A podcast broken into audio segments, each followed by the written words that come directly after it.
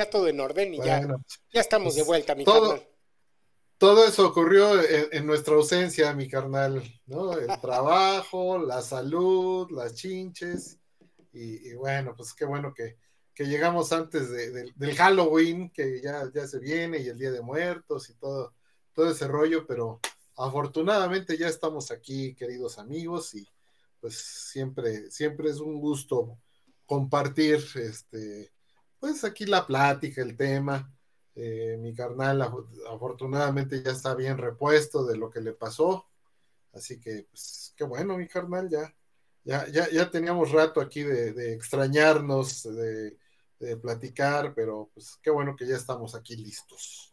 Sí, mi carnal, con un, con un gusto como siempre, ya se extrañaba echar la platicada que por X o Z ya estábamos bien puestos la semana pasada y chicos, ahí mejor decidimos dejarla en paz porque iba a estar medio gracioso, pero complicado. Oye, aprovechando antes de entrar en materia del día de hoy, pues eh, eh, la, fidelidad siempre se agradece y entre ellos el querido amigo y doctor Carlos Romero Aparicio, el querido amigo Charlie, que, que nos dejó su comentario de la, de la anterior sesión, ¿no? Que, te acuerdas que le hicimos del cine, ¿no? De los cinéfilos y que aquí estuvo eh, mi hijita Indra también con su punto de vista experto en la materia. Y él, y él nos dice, ¿no? Dice, ¿qué tal Paco y Manolo? Les agradezco sus comentarios de su vigésimo quinta sesión que han ampliado mis horizontes en la apreciación de las películas. Admiro cómo se refieren a los actores, actrices, directores, escritores y demás en cuanto a su trayectoria profesional y hasta personal. Procuraré ver con atención algunas de las cintas que han comentado y practicar los puntos de análisis con, lo que me, con los que me han ilustrado. Mis mejores deseos. Pues oye, honor que nos hace el querido Charlie, hombre. Qué bonito comentario. Sí, muchísimas gracias, doctor, por, por, este, por escucharnos y, y por seguir al pie del cañón. Es este nuestro 21 fan fuera de la, de, bueno, del círculo familiar, porque por otro lado, pues nomás me ven, nos ven mi tío Toño y mi papá, ¿no? Y a veces Olguita, bueno, se desvela, ¿no? Pero, ella, nos, ve, pero diferido. Pero diferido. pero sí le, agradecemos mucho, doctor, este, que ahí, que nos, te agradecemos mucho, doctor, que estés siempre a pie del cañón y que pues nos, nos obsequies tus, tus comentarios, ¿no? Así es, y bueno, pues aquí ya estamos listos, entonces ya hicimos tiempo, ya compartimos, y bueno, pues eh, podríamos ya entrar en materia porque pues se nos vino un, un, tema que ahí lo teníamos guardadito, ahí lo teníamos guardadito, y pues se presta, mi carnal, porque nunca, en esta época, tristemente no pierde vigencia. Sí, así es, este, pues es un tema que pues, de por sí creo que, creo que no, somos un país muy, muy, muy dado, ¿no? A la lectura. En general, como que en la cultura, ¿no? No, no se da mucho, no está muy embebido. Y, y ahorita en estas épocas posmodernas también de la inmediatez, de, del contenido rápido, ¿no? Así del, como, como, el, fast content, ¿no? Le llamaría yo, ¿no? Por ponerle de algún nombre, donde tienen que ser contenidos rápidos de menos de de, un minuto, de 30 segundos y pues ahora sí que va, qué va, eh, qué espacio le queda, ¿no? A, una, a una actividad que es este, tan bonita que es este, la lectura, ¿no?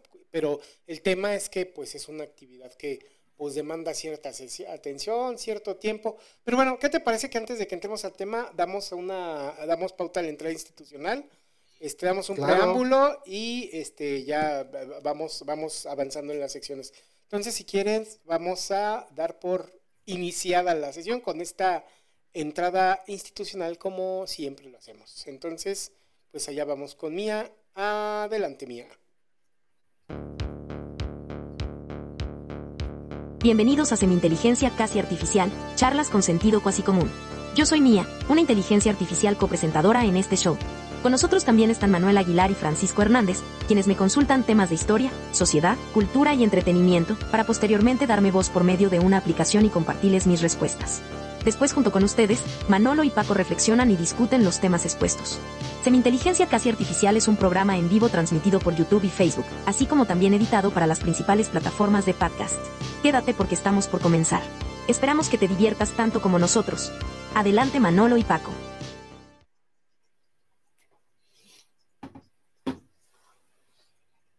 Muy bien, pues ya estamos de regreso a mi canal, ya con la entrada institucional, entonces vamos dándole, este, dando, dando pauta un poquito al tema, este, estábamos platicando que que pues prácticamente la lectura, digo, no somos un país muy lector eh, eh, y este no es algo que esté tan embebido en la cultura, ya decía yo, y pues ahorita menos, ¿no? Cada vez es menos común que te encuentres gente que tenga esta, o personas que tenga esta visión.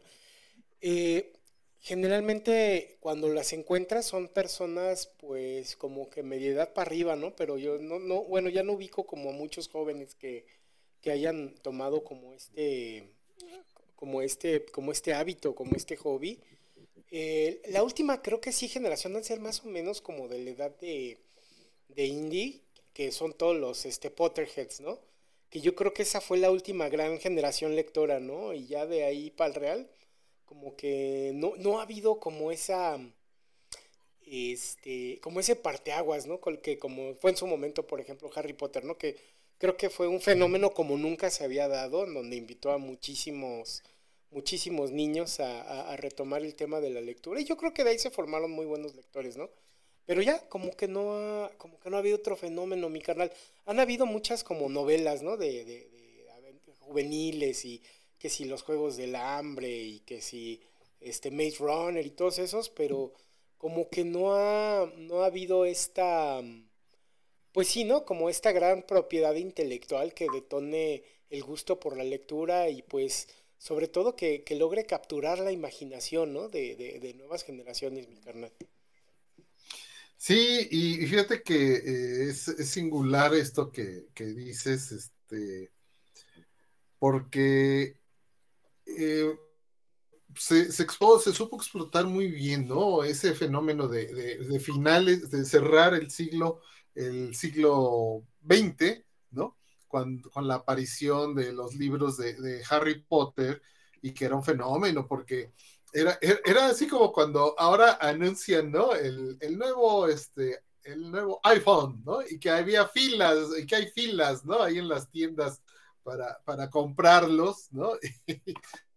y, que, y que de repente, este, nada más, eh, ahora eh, cambió, ¿no? O sea, los libros esperaban, ahí estaban los chamacos esperando en la noche, en la mañana que se abriera la tienda para ir por la siguiente entrega, ¿no? De los siete libros que hubo de Harry Potter. Y esa misma, y esa misma generación eh, fue la que, pues, se continuó con cosas así como dices, como los Juegos del Hambre, fue creciendo y también Game of Thrones, también fue fue de, un éxito editorial en su momento, ya después, así como después de ser un éxito en las librerías, pues o se convierten en un éxito eh, si la adaptación da para tal en el cine, o ah, como ocurrió con Game of Thrones, que se convirtió en una serie, ¿no? Para, para eh, canales de paga y, para ya después, como ocurre actualmente en las aplicaciones.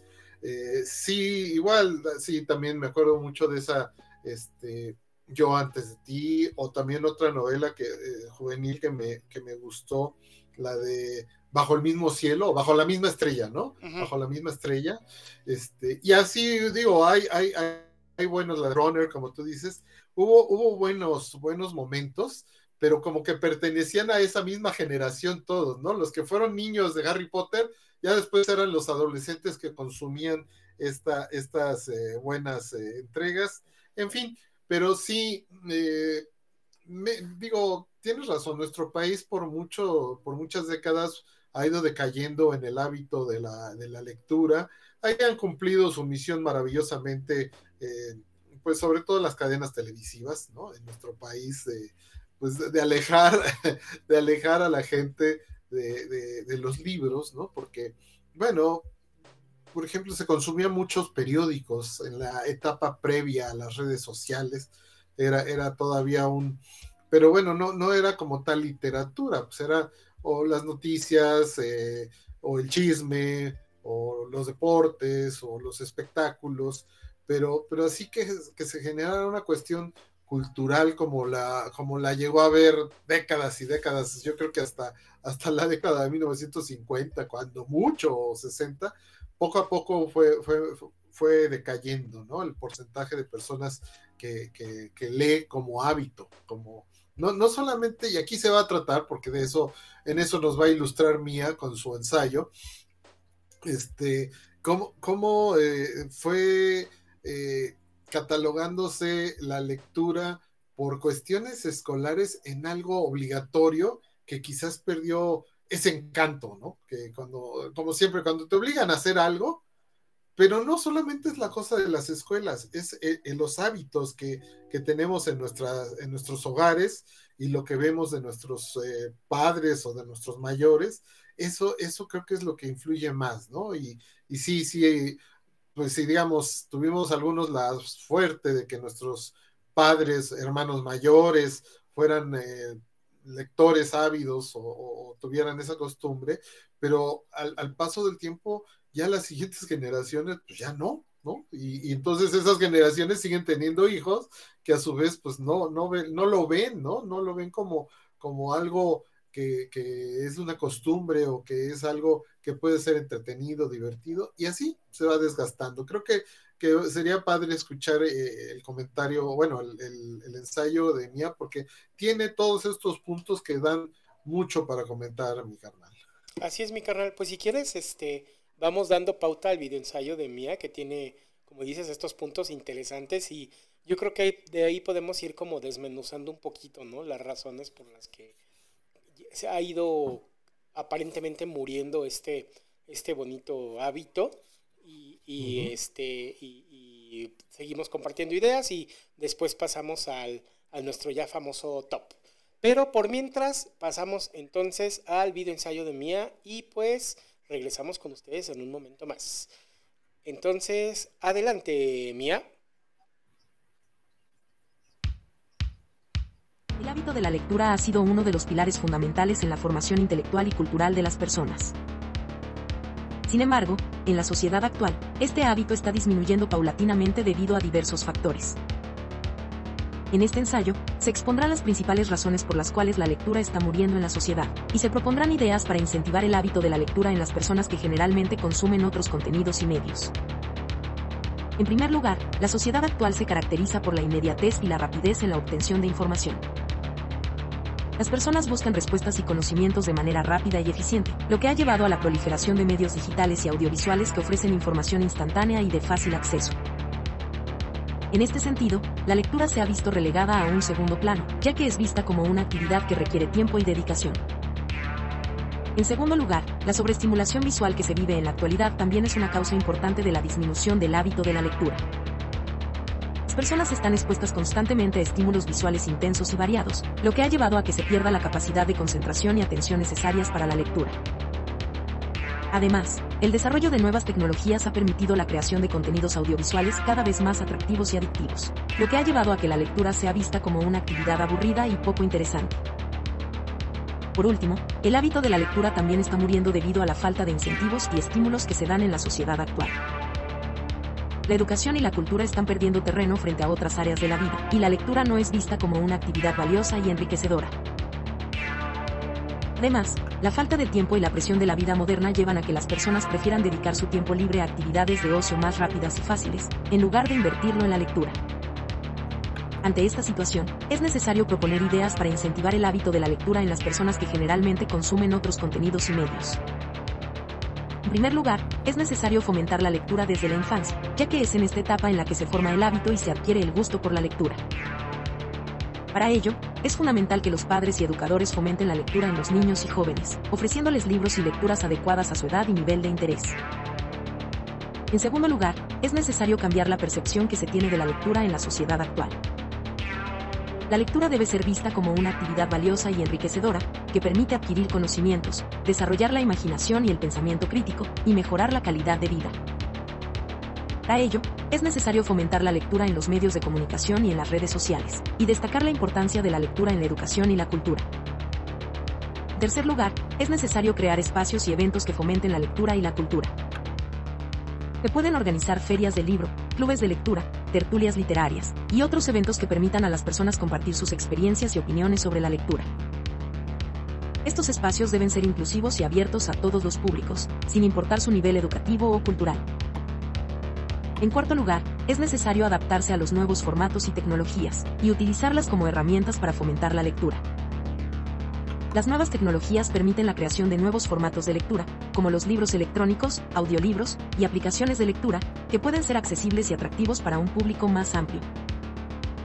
Además, las redes sociales y los medios digitales pueden ser utilizados para compartir recomendaciones de libros, reseñas literarias y otros contenidos relacionados con la lectura. Por último, es importante mencionar algunos autores y obras de la literatura que podrían sembrar el interés de la lectura en el público no lector. Para los jóvenes, obras como Harry Potter de J.K. Rowling, Los Juegos del Hambre de Cezanne Collins o Cien Años de Soledad de Gabriel García Márquez pueden despertar su interés por la lectura. Para los adultos, obras como 1984 de George Orwell, El amor en los tiempos del cólera de Gabriel García Márquez o El gran Gatsby de F. Scott Fitzgerald pueden ser atractivas y enriquecedoras. En conclusión, el hábito de la lectura está muriendo en la sociedad actual debido a diversos factores, como la inmediatez, la sobreestimulación visual y la falta de incentivos. Sin embargo, es necesario fomentar la lectura desde la infancia, cambiar la percepción que se tiene de ella, crear espacios y eventos que la fomenten, adaptarse a los nuevos formatos y tecnologías, y destacar la importancia de la lectura en la educación y la cultura. Solo de esta manera podremos rescatar y valorar el hábito de la lectura como una actividad valiosa y enriquecedora para nuestras vidas.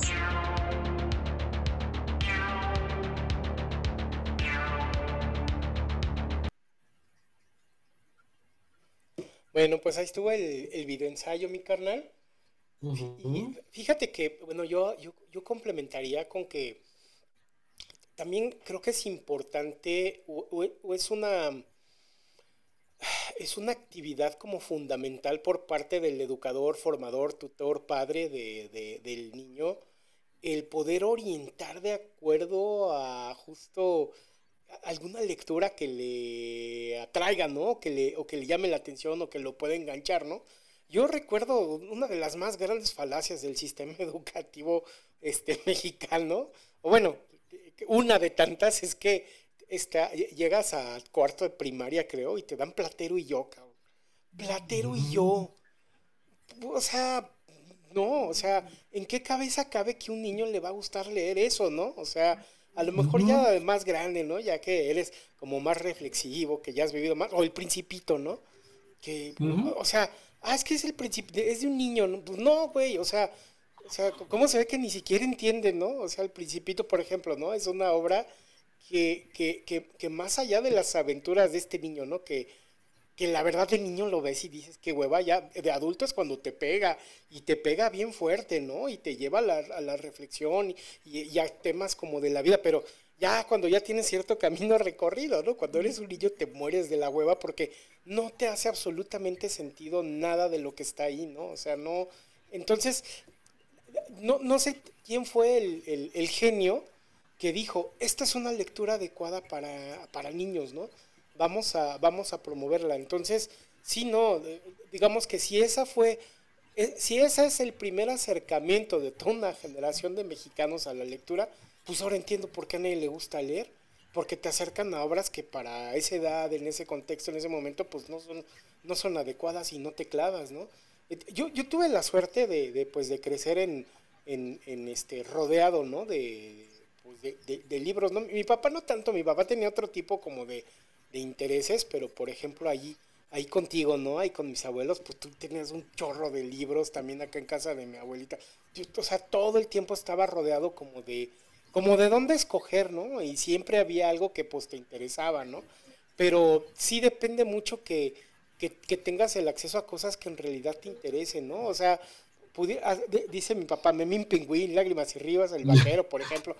Digo, lo dice a broma, pero, o sea, desde que te entreguen a lo mejor, yo, me acuerdo mucho, ¿no? De lo, primero que me interesó, ¿no? Digo, no son libros, ¿no? Pero también tiene que ver con lectura, ¿no? De cuando, tuve una operación de niño y me acuerdo que mi papá me llevó al hospital, me llevó dos cómics. Uno era de los jóvenes titanes, que hasta me daba miedo porque eran unas aventuras ahí medio macabras con un con Dormammu, creo era, y, y, los hacía ver este, sus peores este, miedos, ¿no? A los héroes, y estaba como miedo, ¿no?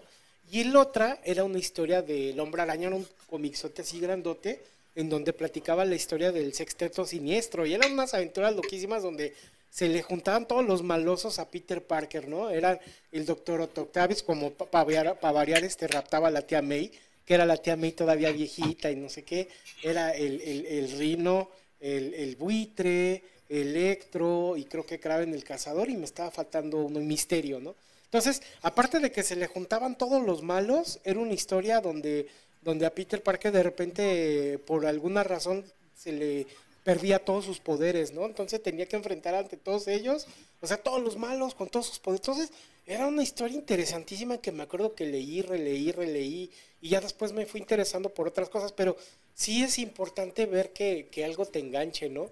de igual manera, ¿no? Este, creo que había, no me acuerdo, creo que eran, no sé si eran tuyos o de dónde los habrá sacado mi abuelo Manuel, que creo que se los dio a mi papá y los llevaron unos libros rojos que traían unos cuentos como que de un zorro y un niño y eran varias aventuras así. Y pues los agarraba y yo, recuerdo que me, de repente ya me pasaba de la hora de dormir leyéndolos, ¿no? Pero, o sea, a lo, a lo que voy es que justamente el tener como acceso a material que en realidad le resulte interesante a, al niño, ¿no? O sea, si, si al niño le pones algo que le resulte interesante, va a crear ese hábito, va, va a generar ese gusto, ¿no? Y no, o sea, no le pongas platero y yo, pues. Y creo que ese es un gran problema, ¿no? Mi canal, el sistema educativo no está hecho para que te guste leer. Sí, sí, exactamente. Va, va, de la mano el sistema educativo y obviamente el hábito, el hábito de, de cada casa, ¿no? El hábito doméstico, el hábito cotidiano. Eh, yo creo que también algo que ha fallado eh, dentro de la formación eh, familiar, vamos a decirlo en muchos casos, es ese desdén por lo clásico. ¿Por qué lo digo? Porque, bueno, uno ve y los cuentos así, pues básicos, estilo caperucita rosa, roja, pulgarcito, los que quieras así, más de niños, ¿no? obvio, sin la contaminación de Disney, por supuesto, ¿no? Porque también Disney también, eh, a eso le ha dado en la madre, ¿no? O sea, si, si tienes la película, ¿para qué ves el libro? Casi, casi, ¿para qué lees el libro, ¿no? Pero, pero a lo que voy es esto, ese desdén, como lo vemos o los papás más jóvenes lo ven como algo viejo, dicen, no, pues es que, ¿cómo le voy a enseñar algo viejo a mi hijo? O a mi niño que tiene dos, tres años, que es tres, cuatro años, ¿no? Vamos, el niño no tiene referencia el niño no sabe si es viejo o es nuevo, ¿no? Pero como tú ya le estás etiquetando, no, pues ya qué hueva, ¿no? O sea, los tres ositos o, lo que quieras, ¿no? Eh, ahí estás más mal tú, ya estás eh, generando esos prejuicios, esas etiquetas de lo viejo es aburrido, ya no sirve. No, o sea, al muchacho, al niñito, así que está fresquecito, nuevecito, eh, en su mente, que es todavía una esponja, ahí es donde hay que pegarle, ¿no? En la imaginación y va a querer saber más. En un principio uno se los lee a los chavos, ¿no? Eh, digo, bendito sea que, que, tanto me tocó que a mí me lo leyeran en la cama, como podérselos haber leído a mis hijos, ¿no? Ahora, no, digo, no, no es garantía de que con ello ya se vayan a convertir en lectores, pero sí es, es esa pequeña chispa que uno puede ir encendiendo, ¿no? Y ya de la mano uno puede también, si, si, si tienes la fortuna de, que en algún momento tu formación te permitió, ¿no? Distinguir, oye, platero, no, no me jodas, ¿no? O sea, no le va a entender, le va a dar hueva, igual que el principito, como tú dices, les va a dar, les va a dar hueva, pero entonces síguelos guiando, ok, vas a cumplir con esto, pero no quiere decir que sea mala la lectura, que sea aburrida. Es como que también se los deja uno al, al, al colegio y no los vuelves a supervisar y, y, sí, y les ayudarás con la tarea, quienes les llegan a ayudar, pero también es ahí donde, donde el niño se queda como desprotegido, ya no sabe si, si para bien o para mal eh, le están dejando una lectura o no. Entonces, son, son un chorro de cosas, mi carnal, y sí, sí han contribuido a que se vaya perdiendo esa, esa chispa que se encendía, sobre todo creo que que lo principal que te, empieza a enamorar de la, de la lectura cuando eres muy, muy, muy jovencito, niñito, es esa imaginación, el que te fomenten la imaginación, ¿no? Y te digo, otra vez, pues, ok, ya, ya leíste, digo, suena muy utópico, ¿no? Decir, bueno, ok, te voy a dar a leer, o yo te voy a leer la historia de la Cenicienta, pero ahora ya la vas a ver en Disney, y luego la vas a ver en otro, en ese, ese remake que se hizo muchos años después, etcétera, y tú puedes ir calibrando, ¿no? ¿Cuál te va gustando más? Entonces, pero es muy difícil, es muy difícil. En esta época, en lo que, en, en que todo lo queremos consumir rápido, en que estamos tan ocupados como para estarnos fijando en esa formación tan importante que necesitan los niños, ahí, ahí es donde se pierde, donde se pierde el encanto y pues otra vez, ¿no? La inmediatez, oye, si sí es tan fácil, ¿no? Ahora, con, esto, con esto nada más, ya, ya para qué necesitan libros, ¿no? O sea, si ni siquiera hay que ir al cine, si ni siquiera hay que prender la tele. Ya nada más con esto que, que lo tengas ahí, ahí puedes tener al chamaco todo el tiempo privado y obviamente no va, no va a haber esa chispa que encendió durante generaciones y generaciones. Entonces, son muchos factores, ya lo señaló Mía, ya lo estás eh, señalando tú, ¿no? Entre, entre el deficiente sistema educativo que, vamos teniendo, ¿no? Y que, que se va, que, y, que se, y que las eh, redes sociales se van apropiando de espacios que, pues, que le pertenecían a los padres o que los padres van cediendo, porque también es eso, o sea, ya nomás dale al chamaco de 3, 4 años, dale el iPad o dale su celular y todo, y, ya, ya te libraste, ¿no? De esa, de esa responsabilidad que, pues creo que está en casa de todos, mi carnal, digo, de todos al menos quienes, quienes aspiran o quienes tuvieron una oportunidad de formarse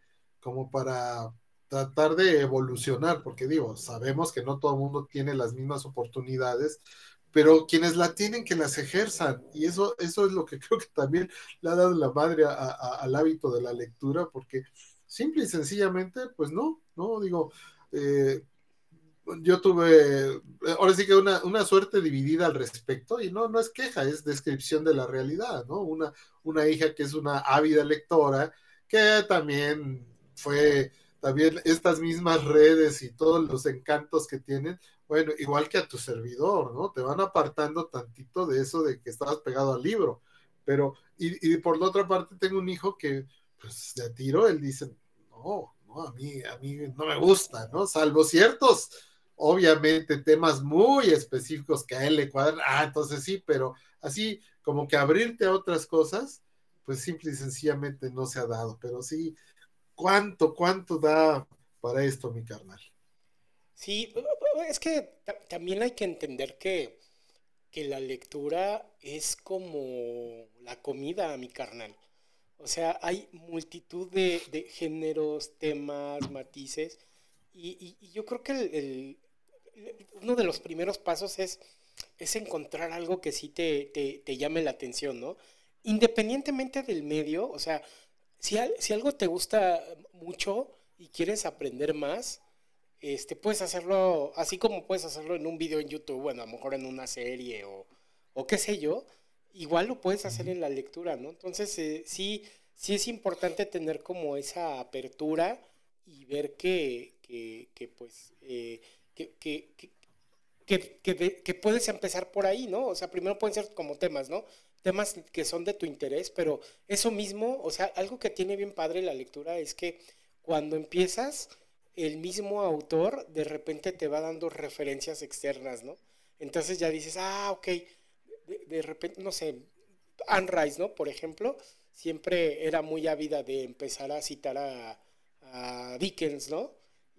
No sé, de Anne Rice, de ahí me fui a leer a David Copperfield, ¿no? Por ejemplo, ¿no? Entonces, ya te, o sea, un, buen autor también tiene esa capacidad, ¿no? Que te va dando como referencias y te va apuntando para como temas de interés, ¿no? O sea, en sí mismo creo que te, te, te hace como interesarte, ¿no? Y el chiste es que, que sí se le pierda como esa, esa flojera, yo creo que es lo mi carnal, o sea, creo que el que el, que el no lector en cierta forma, digo, sin afán de como ser prejuicioso y de, de sus tiempos y de cómo su tiempo, pero mucho es como esa flojera, ¿no? De, de leer o me he topado con gente que dice, ay, no, qué flojera, tiene muchas letras. Así de, pues, o sea, no inventes, o sea, finalmente... No tiene monitos. Sí, no o no tiene muñequitos, ¿no? O, o, es que me pierdo, ¿no? Entre tanto, pues es que, ¿qué, qué, pasó ahí, no? ¿Cómo es que, cómo es que le, o sea, yo no entiendo cómo, cómo es que hay gente que sí le, que le da en verdad flojera, o sea, ve letras y le da flojera, pues si no es una, bueno, si es una actividad física, pues, pero no, no es algo que dé, no sé, no, no, no, sé por qué, por qué lo asocian a algo aburrido. Bueno, creo que quiero entenderlo, ¿no? Y, y, vuelvo a culpar al, sistema educativo, ¿no? Que generalmente te daban estos textos largos, aburridos, que no, te, no te hacían ningún sentido, ¿no? Pero sí, este, sí es, sí es, sí es, sí es este, muy bonito y, y creo que, que aquel que convences a que lea algo que es de su interés, está padre, ¿no? Porque también generas como este vínculo, también generas esta, eh, con estas personas, ¿no? A las que recomiendas lecturas, a las que los haces como lectores, aunque sea una sola cosa, y de repente tienes este, tienes este, generas como estos espacios, aforos para intercambiar ideas. Finalmente es algo que te acaba nutriendo, te va ampliando el panorama y te, te ayuda inclusive a relacionarte mejor con los demás, mi carnal. Sí, exactamente. ¿Quién fue el que, quién fue aquel que dijo que alguien que lee, alguien que no lee, bueno, vive solo su vida, pero alguien que lee puedes vivir hasta mil vidas diferentes. ¿no? me acuerdo exactamente de quién es esa frase, pero, pero fíjate que, que sí, ¿no? La escuela, al, dejarte esas eh, tareas, si fueran mucho más ligeras, ¿no? O sea, eh, a lo mejor no lo verías con esa hueva. otra cosa que igual yo ya lo he, ya lo he expresado en otro momento y, me lo trajiste hacia la memoria cuando dices que hay personas que nada más de ver tantas letras ya les dio flojera, ¿no? Y, es esa formación muy, muy temprana que la verdad eh, deberíamos, o sea, a, los padres, oigan, lo importante eh, a sus hijos, olvídate si la cultura y si las capacidades, que hagan conexiones neuronales, ¿no? Desde que haces las rayitas las planas de rayitas es para que hagan conexiones neuronales, ¿no?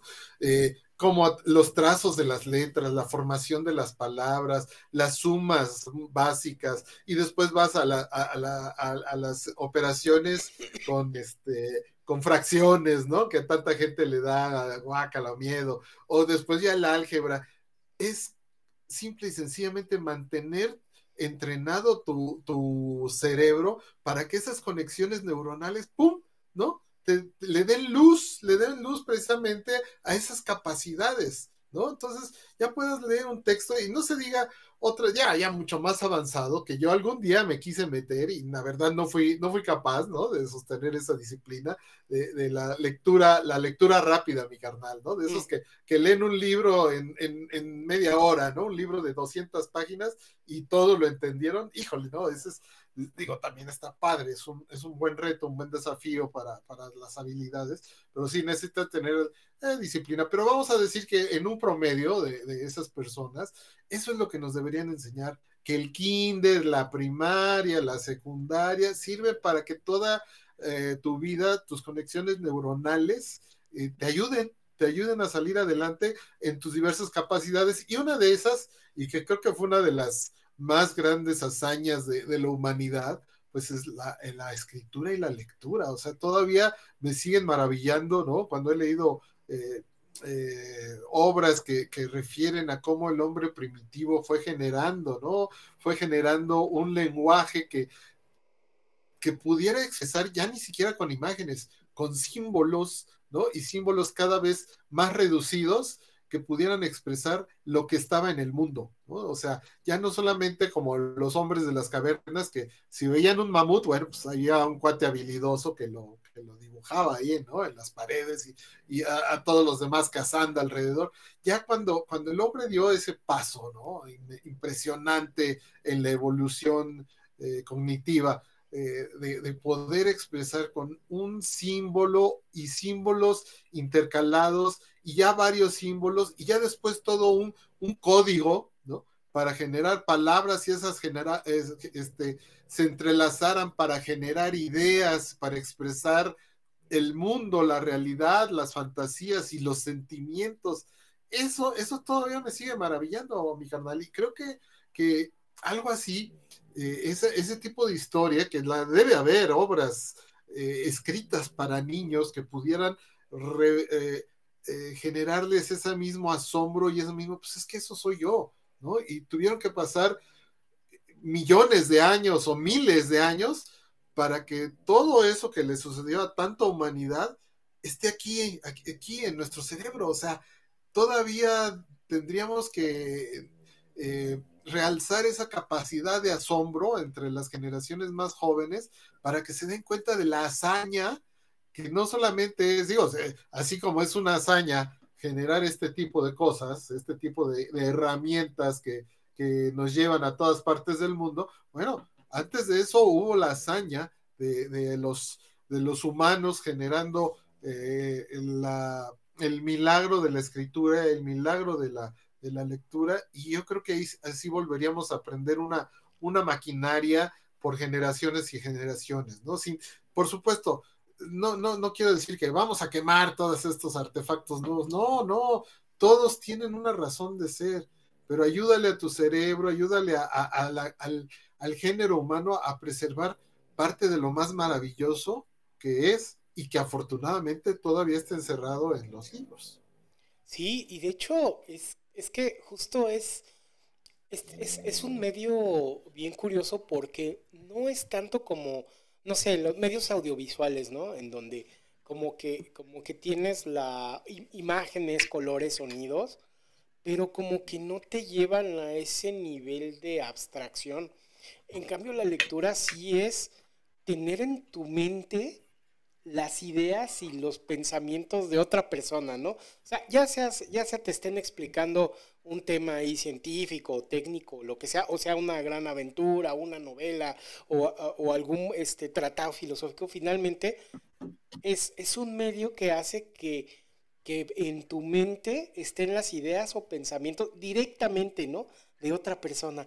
Y eso hace que sea, se haga parte de ti. Y eso creo que no lo tiene ningún otro medio, mi carnal. O sea, o sea sé que los medios audiovisuales están ahí para alguna cosa, pero la lectura en sí, o sea, el tener estas palabras y repetirlas para tus adentros, creo que tiene un efecto muy diferente, ¿no? A ese nivel como que como que enlaces neuronales, ideas, las partes, hace parte de ti, bueno, esto ya fue mi idea o fue la idea de alguien más, y te vas como nutriendo, ¿no? Del pensamiento de, generaciones y generaciones de la gente que estuvo antes que tú, ¿no? Eso o sea, es una parte fundamental, ¿no? el nacimiento de la escritura, el que se puedan preservar estas ideas y que, y que finalmente ha permitido a la humanidad ir separando en los hombros de gigantes, ¿no? O sea, aprovechando las ideas previas, o sea, estos niveles técnicos que vemos ahorita y, y, tan impresionantes, ¿no? El mismo Internet y todo eso, pues es el fruto de conocimiento previo que ha subsistido por generaciones, que sin la escritura y obviamente pues la lectura y el entendimiento correcto de todos estos teoremas y,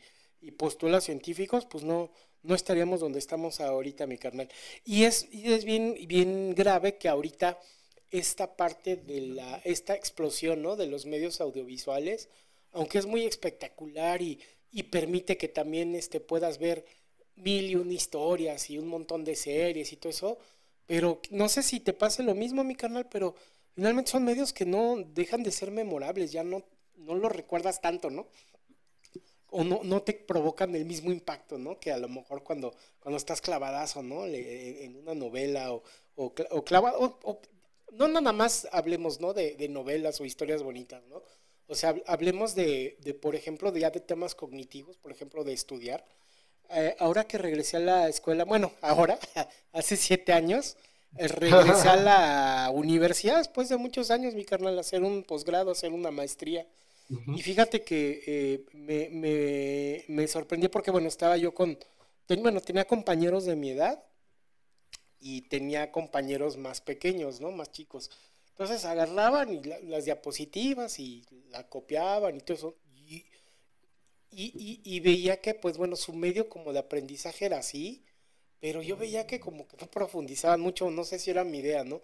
Pero, por ejemplo, yo para aprender me, me di cuenta que yo necesitaba tomar el apunte, hacer una síntesis, leer la síntesis y ya a partir de ahí, pues ya en el momento del examen, pues ya demostrar el conocimiento y todo eso.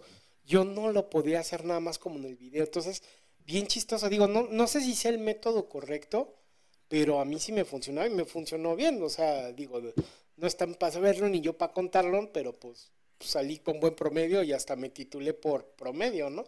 Entonces, este, sí creo que, sí creo que la diferencia es, es, es, es un medio que hace la diferencia, el medio escrito, ¿no? Es muy diferente y tiene bondades. Obviamente, o sea, son medios diferentes, no los vamos a comparar, pero para efectos de, de, abstracción y de interiorización, ya sea de la historia, del conocimiento, lo que sea, creo que la lectura está por encima de cualquier otro medio, mi carnal. No sé si estés de acuerdo con esto.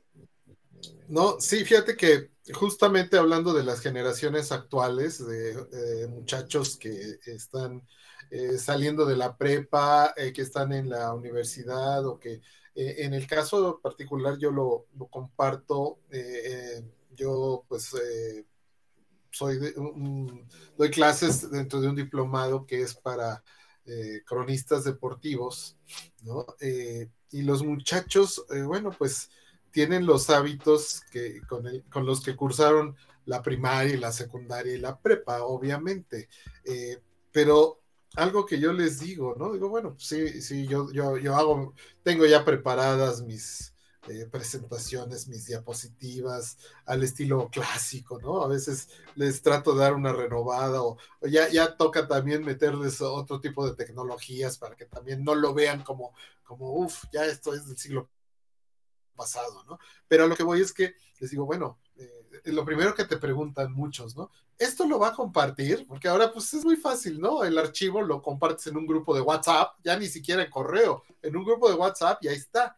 Le digo, pero fíjense que eh, ya, ya por experiencia, cuando me, vi, me, fui me vi buena onda, pues ya saben que lo voy a compartir, ya ni siquiera se esfuerzan por anotar nada o por poner atención. Total, ahí va a estar y cuando sea el examen lo estudio y ya, ¿no? O, me lo aprendo como perico y ya.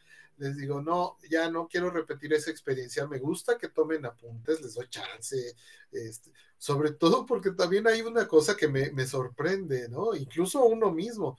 Eh, eh, eh, esa famosa conexión cerebro-mano, ¿no? Bueno, ojo-cerebro-mano, o mano, mano, ojo, cerebro, como quiera que sea el circuito, también se va perdiendo y de repente apenas van cinco minutos, ay, profe, ya me duele la mano. Pues es que ya no, es, yo tampoco escribe, ¿no? O sea, así parece. Le digo, bueno, pues en esta clase, pues así va, va, a ser así, ¿no? Este, pero, pero sí, son, son señales, es, es obvio, ¿no? ¿no? No es nada más la necedad de querer que, que rescatar los hábitos que, que, le sirvieron a uno, ¿no? Yo sé que, que cada generación va teniendo sus propios, propios hábitos, pero hay cosas que evolucionan, pero bueno, más bien cosas que cambian, pero no evolucionan, ¿no? No todo cambio es para bien, desde mi punto de vista, ¿no?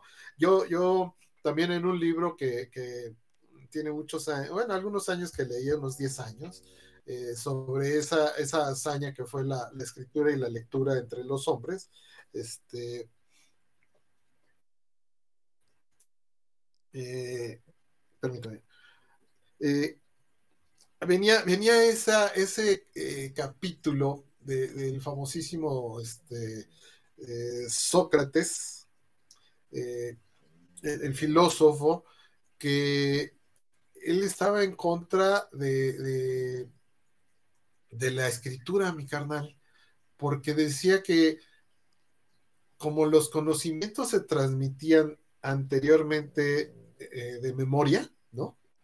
Se, se, aprendían de memoria, el hecho de que ya se escribiera y que quedaran ahí en papiros o como fuera, eso iba a debilitar la mente de un hombre, porque los hombres ejercitaban, e, era un reto, toda una obra, o más bien obras completas, tenerlas de memoria para pasárselas a la siguiente generación.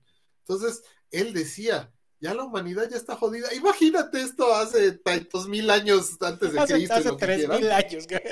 Sí, claro. Entonces dices, no me jodas. Este, pero, pero él lo veía así como un signo de alarma, ¿no? Entre, entre, oye, es que ya la humanidad se va a joder, ya, ya va a dejar de pensar, va a dejar de esforzarse.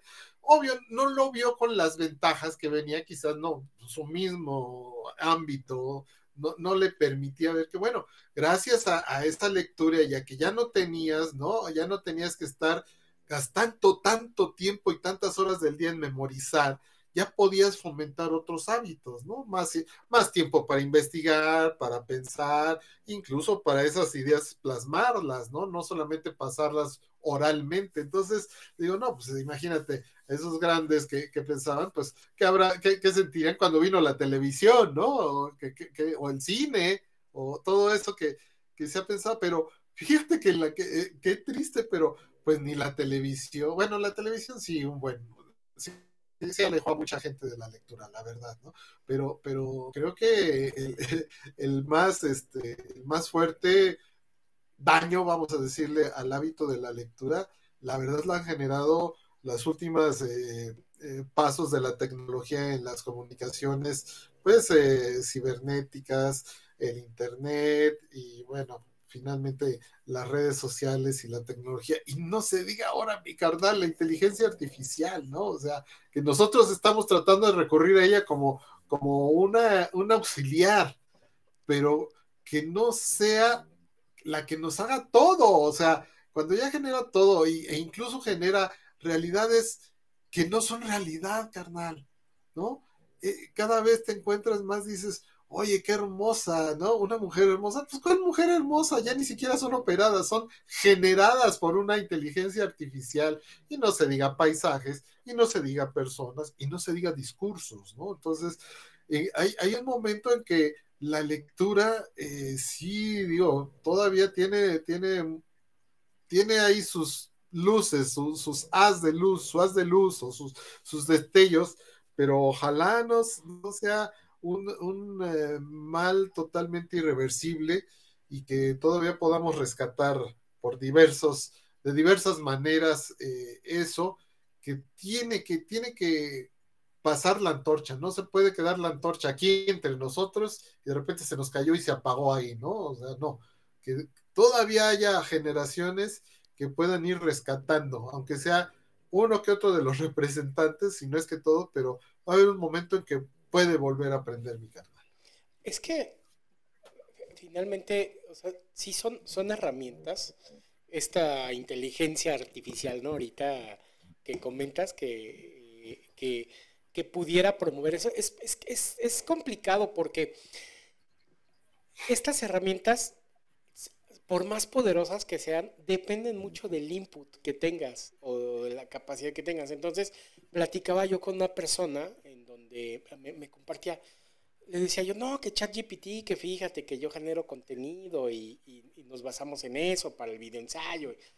Y me decía, pues es que yo lo traté de usar, pero como que no funciona muy bien, ¿verdad? Te da como, como que no funciona muy bien.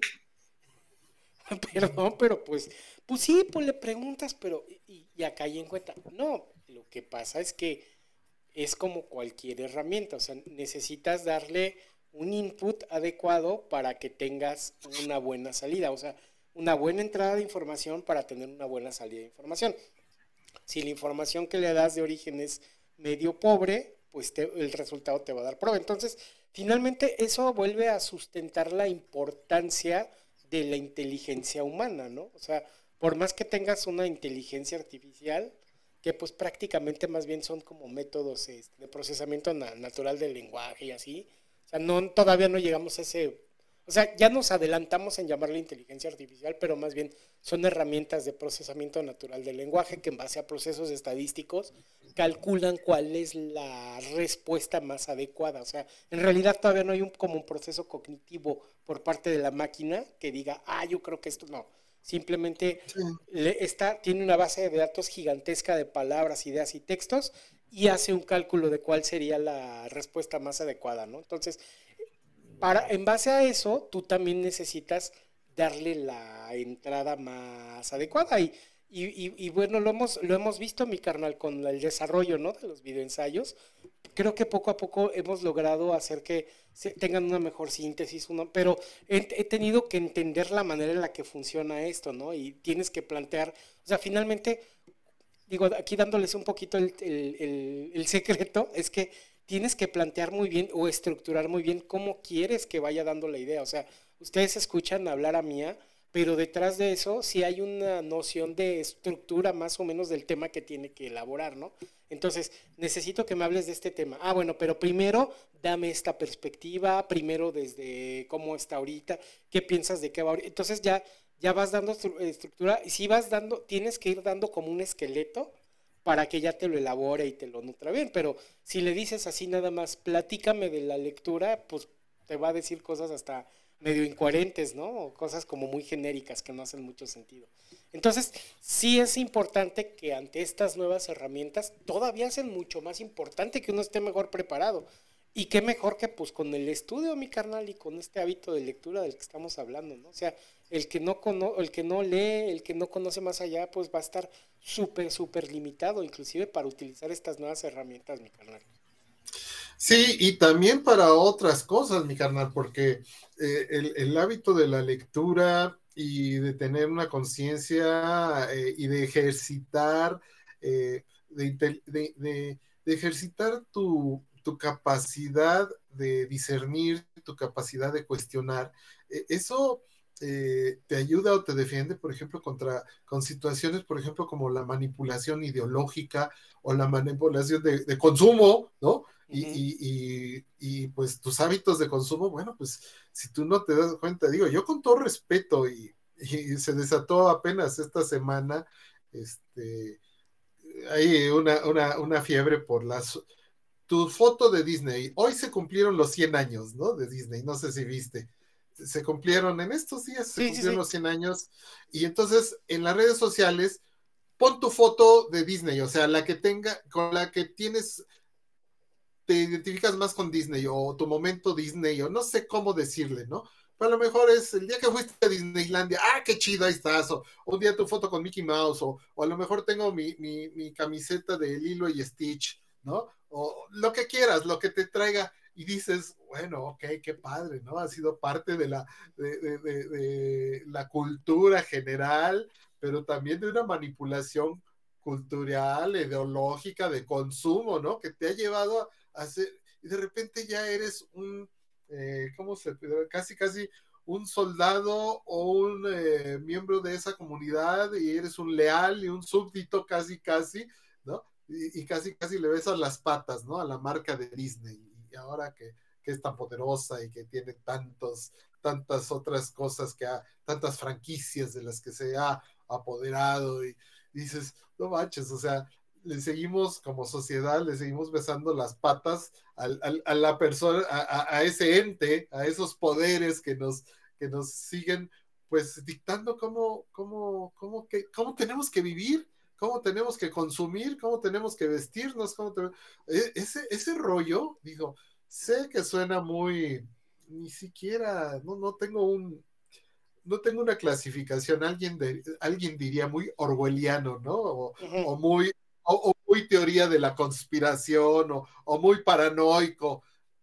Bueno, son etiquetas que también esos poderes le ponen a uno para que no te hagan caso, para que dices, ok, no puedo decir, oye, claro que disfruté Disney cuando fui chavo y, y todo, y ya mis hijos también por ahí se les ha pegado, o de repente ya le dieron la espalda y ya consumen otra cosa, o creen o creemos consumir otra cosa cuando de todos modos estamos consumiendo finalmente lo mismo, pero yo creo que ese, esa pequeña luz que te da, ¿no? El hábito de leer, de cuestionar, de no conformarte con la primera versión que te dan, eso, eso es algo que, que tu cerebro recibió gracias a que esas conexiones se mantuvieron, ¿no? esa gran capacidad, esa hermosísima capacidad de abstracción que tú has señalado tanto, de veras, hay, hay momentos en que te hacen pensar, ¿no? Dices, oye, esto lo pude haber escrito yo, está maravilloso, está hermoso, esta, esta persona captó, eh, este autor, este poeta, este novelista, captó lo más puro, lo más, la esencia del ser humano, o la esencia de, de lo que vale, o la esencia de lo que, por lo que podemos luchar o por lo que podemos vivir. Cuando, cuando haces, cuando todas esas cosas se juntan, yo no veo otro lugar más que la lectura, mi carnal. Sí, nos encanta el cine, por ejemplo. Por supuesto que es inspirar, cuántas cosas inspiradoras también nos encontramos, pero, pero es, es otro medio, es otra cosa. Acá, esa, esa abstracción y esa intimidad que te da la lectura, difícilmente la vas a encontrar en otra experiencia humana, mi carnal. Sí, no, la, eh, la lectura, o sea, sí, dices, ¿no? El cine, la música, la pintura, ¿no? En general, todas las, eh, todas las expresiones artísticas tienen lo suyo para, para mover, ¿no? Para mover el alma, para generar sentimientos, pero eh, aquí inclusive la lectura tiene, tiene esta capacidad de llevarte a lugares que, que sería muy complicado hacerlo con esos otros medios, ¿no? No sé, voy a poner un ejemplo muy burdo, ¿no? En donde eh, tienes una novela, ¿no? Por ejemplo, de Thomas Harris, ¿no? Y de repente estás leyendo y estás pensando como Hannibal Lecter, ¿no?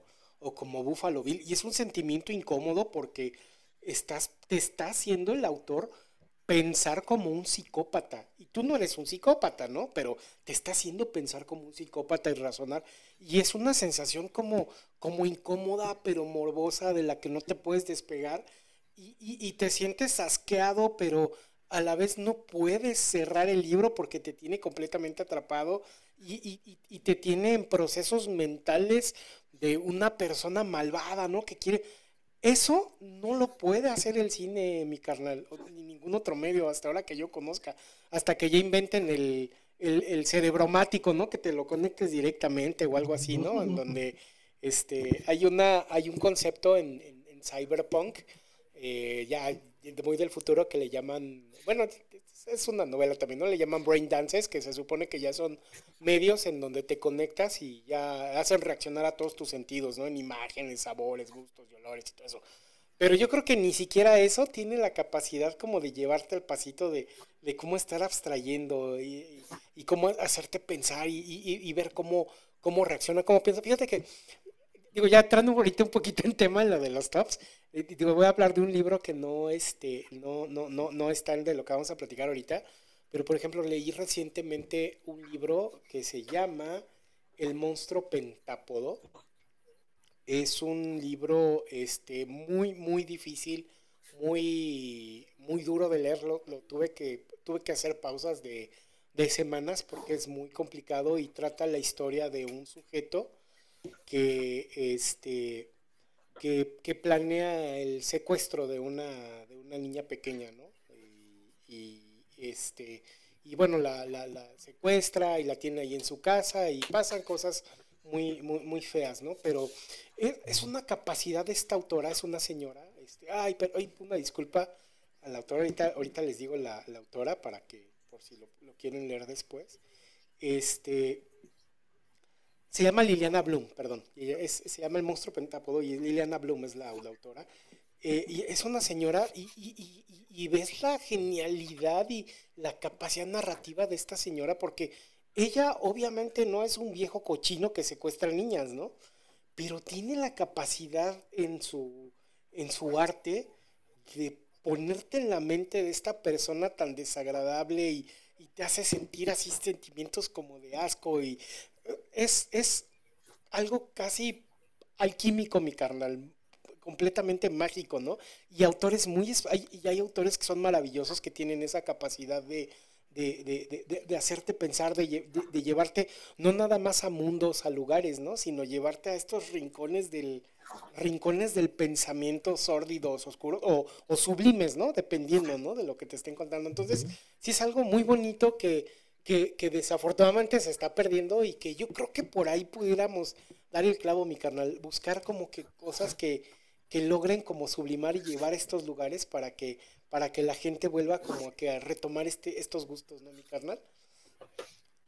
Sí, y, precisamente ese, tipo de experiencias, ¿no? También eh, eh, compartirlas, digo, en este momento lo estamos haciendo, compartir la experiencia que te genera eh, una lectura o la capacidad de un, de un autor para llevarte por rincones donde tú jamás te hubieras adentrado, temas que nunca hubieras pensado, actitudes, sentimientos, sensaciones, que otra vez, cierto, por ejemplo, una, una película excelsa eh, te, cautiva, pero realmente pocas son las, las, películas donde tú te conviertes en todos los personajes. Eh, ah, yo, yo, pues, eh, cuando fui, fui joven y digo, ya lo, ya lo estaremos diciendo en un ratito más con, con nuestros, con nuestro top, con nuestros libros favoritos, pero, pero un, autor que realmente me hizo eh, sentir muchas cosas al mismo tiempo, pues es García Márquez,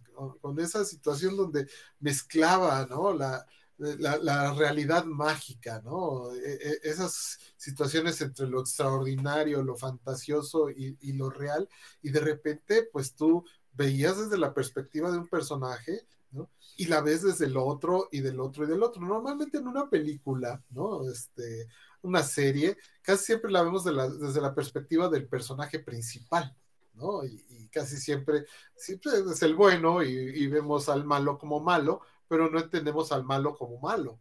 Y, en la lectura hay esa, precisamente hay el espacio, hay el tiempo, hay el discurso narrativo para que precisamente tú puedas convertirte en todos los que aparecen ahí.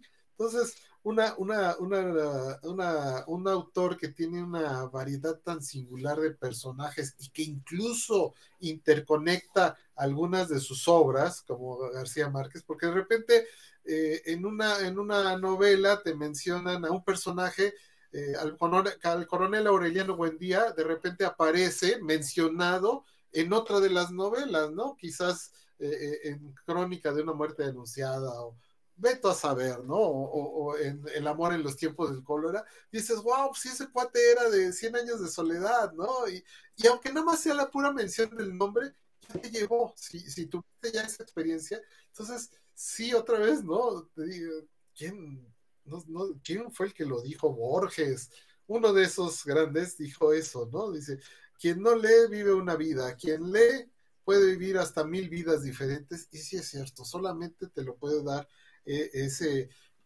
espacio que es el libro, la lectura, porque precisamente cuántas veces nos llevamos, ¿no? E, esa situación de que una película muy buena, sí, pero no incluyó tal o tal o tal o tal cosa que venía en el libro, porque simple y sencillamente no hay espacio, las películas tendrían que durar 12 horas, 15 horas y tener secuelas y más secuelas de la misma duración, porque precisamente, ¿no? Eh, ahí el tiempo es el que es el que dicta, el espacio es el que te reduce, el que te limita. En la lectura no. El límite está en tu capacidad de abstracción, en tu capacidad de comprensión y bueno, en, en, en, en, la disciplina que puedas ejercer, porque también es eso, ¿no? O sea, muchas veces tomamos un libro y pues, ay, si se nos complica tantito, si, si un nudo de repente se complica, no, no, no, ya, mejor adiós, ¿no? Entonces, todo, todo es cuestión de diferentes cosas, pero sí, sí te lo da, la, lectura es un ejercicio que difícilmente eh, te ayuda con tantas cosas, incluso los científicos que tienen que leer textos científicos, ¿no? O sea, pues hay de todas las capacidades, entonces creo, creo que cuando nos encontramos con retos singulares, si tienes, si ya, si encendiste esa, o, hubo alguien, algún maestro, algún tutor, un padre, un familiar, alguien que te sirvió como guía, logró encender esa chispa que decíamos muy al principio del programa,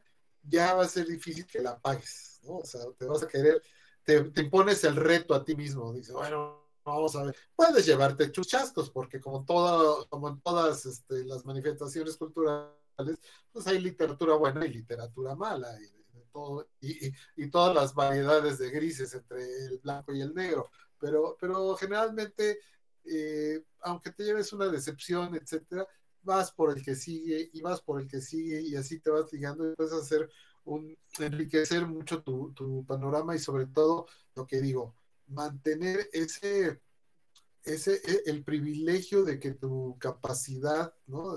las conexiones neuronales, pues se mantengan eh, activas durante la mayor parte de tu vida. Creo que también eso pues contribuye hasta donde yo sé con, una buena salud en, avanzadas edades, mi carnal. Así es, sí hay que mantener. También para eso sirve, ¿no? Inclusive es, es, un gran ejercicio, pues ahora sigue cerebral y mental, ¿no? Para mantener esas conexiones vivas y, y tratar de evitar este los, los, los Alzheimer's y todas estas este, dolencias, ¿no? De, de demencia senil y todo eso. Está demostrado, ¿no? Que, que quien mantiene una actividad cerebral constante es menos propenso, ¿no? A, desarrollar este tipo de, actividades, ¿no? De, perdón, de, afecciones de, edad avanzada. ¿Te parece, mi carnal, que vayamos leyendo comentarios y damos pauta ya al top? Muy bien. Adelante, mi carnal. Aprovechamos, este, mi carnal. Bueno, mi papá dice, después de lo de Memín Pinguín y todo eso, eh, perdón, dice Talas Bulba, Proyecto Paloma, Don Quijote, El Cid Campeador y algunos autores rusos que me regaló Nando Esparza, ah, pues, amigo de mi abuelo, ¿no? Su compadre Nando. Así es. Que era, de, era así como que el más iluminado, ¿no? De, ese grupo. De la palomilla, sí, sí, sí de la palomilla de mi papá en su infancia, pues era eh, pues de los más iluminados y sí, sí, sí, es un tipo con una mente muy brillante. Sí, dice también mi papá, casi todos los papás de ahora son medio balazos para inculcar el hábito de la sana lectura. Pues sí, digo, México desafortunadamente no somos una nación lectora y pues eso se ve reflejado, ¿no? En la formación de, estos hábitos, como ya lo habíamos platicado. Este, dice Flor Berenice Gómez, la creación del hábito de la lectura es multifactorial. Sin embargo, un buen lector se crea en el calor del hogar. Hay estudios que dicen que el capital cultural de la madre determina si sus hijos serán lectores o tendrán éxito académico. Coincido con Paco, hay lecturas para cada periodo de la vida, asociadas con la madurez cognitiva del sujeto. Sí, correcto. Sí, es como... Ah, muchas gracias querida un beso y gracias por estar. Sí, ella es una vida lectora, ¿eh? Te de decir, yo soy una persona que yo admiro muchísimo porque eh, puede estar leyendo tres libros al mismo tiempo y los acaba y va por otros tres y va por otros tres y, te, y, ella lo comparte y, es feliz eh, dando y recibiendo libros y, bueno, es una persona que eh, de esas que pues creo que también lo usa por ahí entre sus eh, de esas personas que están casi en extinción, ¿no? De esas frases lectores en extinción, híjole, qué triste, pero, pero sí es una realidad. Pocas veces yo, yo veo eso y sí, afortunadamente comparto con ella ese, ese punto de vista y esa, esa pasión por la lectura, pero sí, sin lugar a dudas, eh, le ha permitido tener un desarrollo profesional eh, destacado y es un ejemplo de, de superación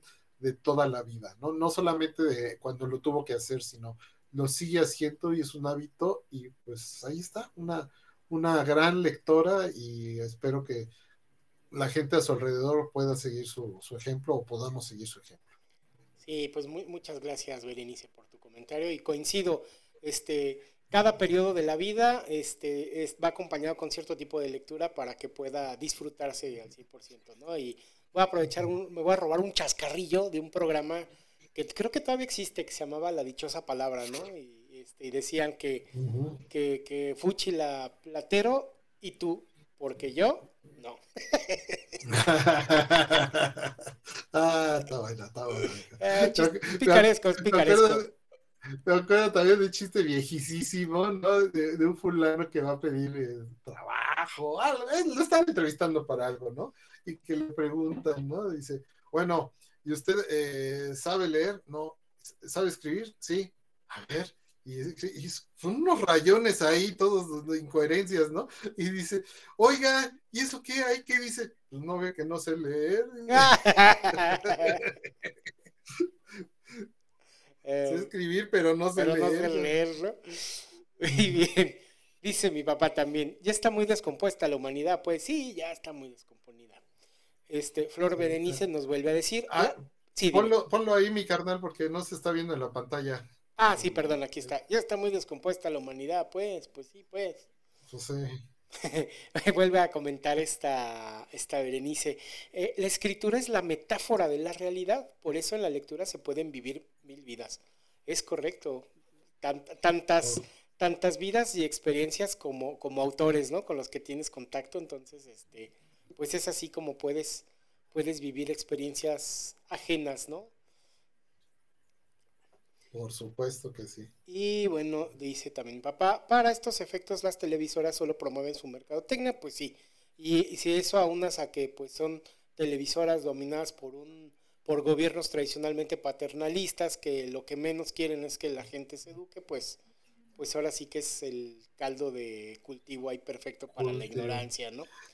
Este, Fíjate que, digo, yo relaciono, eh, perdón que meta aquí mi, cuchara y mi gusto por, por ejemplo, por, los deportes, específicamente por el béisbol, que el béisbol pues no es un deporte que lo puedas, así, si, si eres totalmente ignorante, que lo puedas entender de buenas a primeras. Es un poquito como un hábito de, tener alguien que te guíe, que te diga de qué se trata para que no te aburras, porque si no le entiendes, te aburres. Igual, ¿no? Que, que con la lectura, si no tienes quizás una guía o alguien que te vaya dando por géneros de acuerdo a tu edad. Pero bueno, salió hace poquito un meme que yo dije, esto también le queda a la lectura, pero fue, fue en el ámbito del béisbol, ¿no?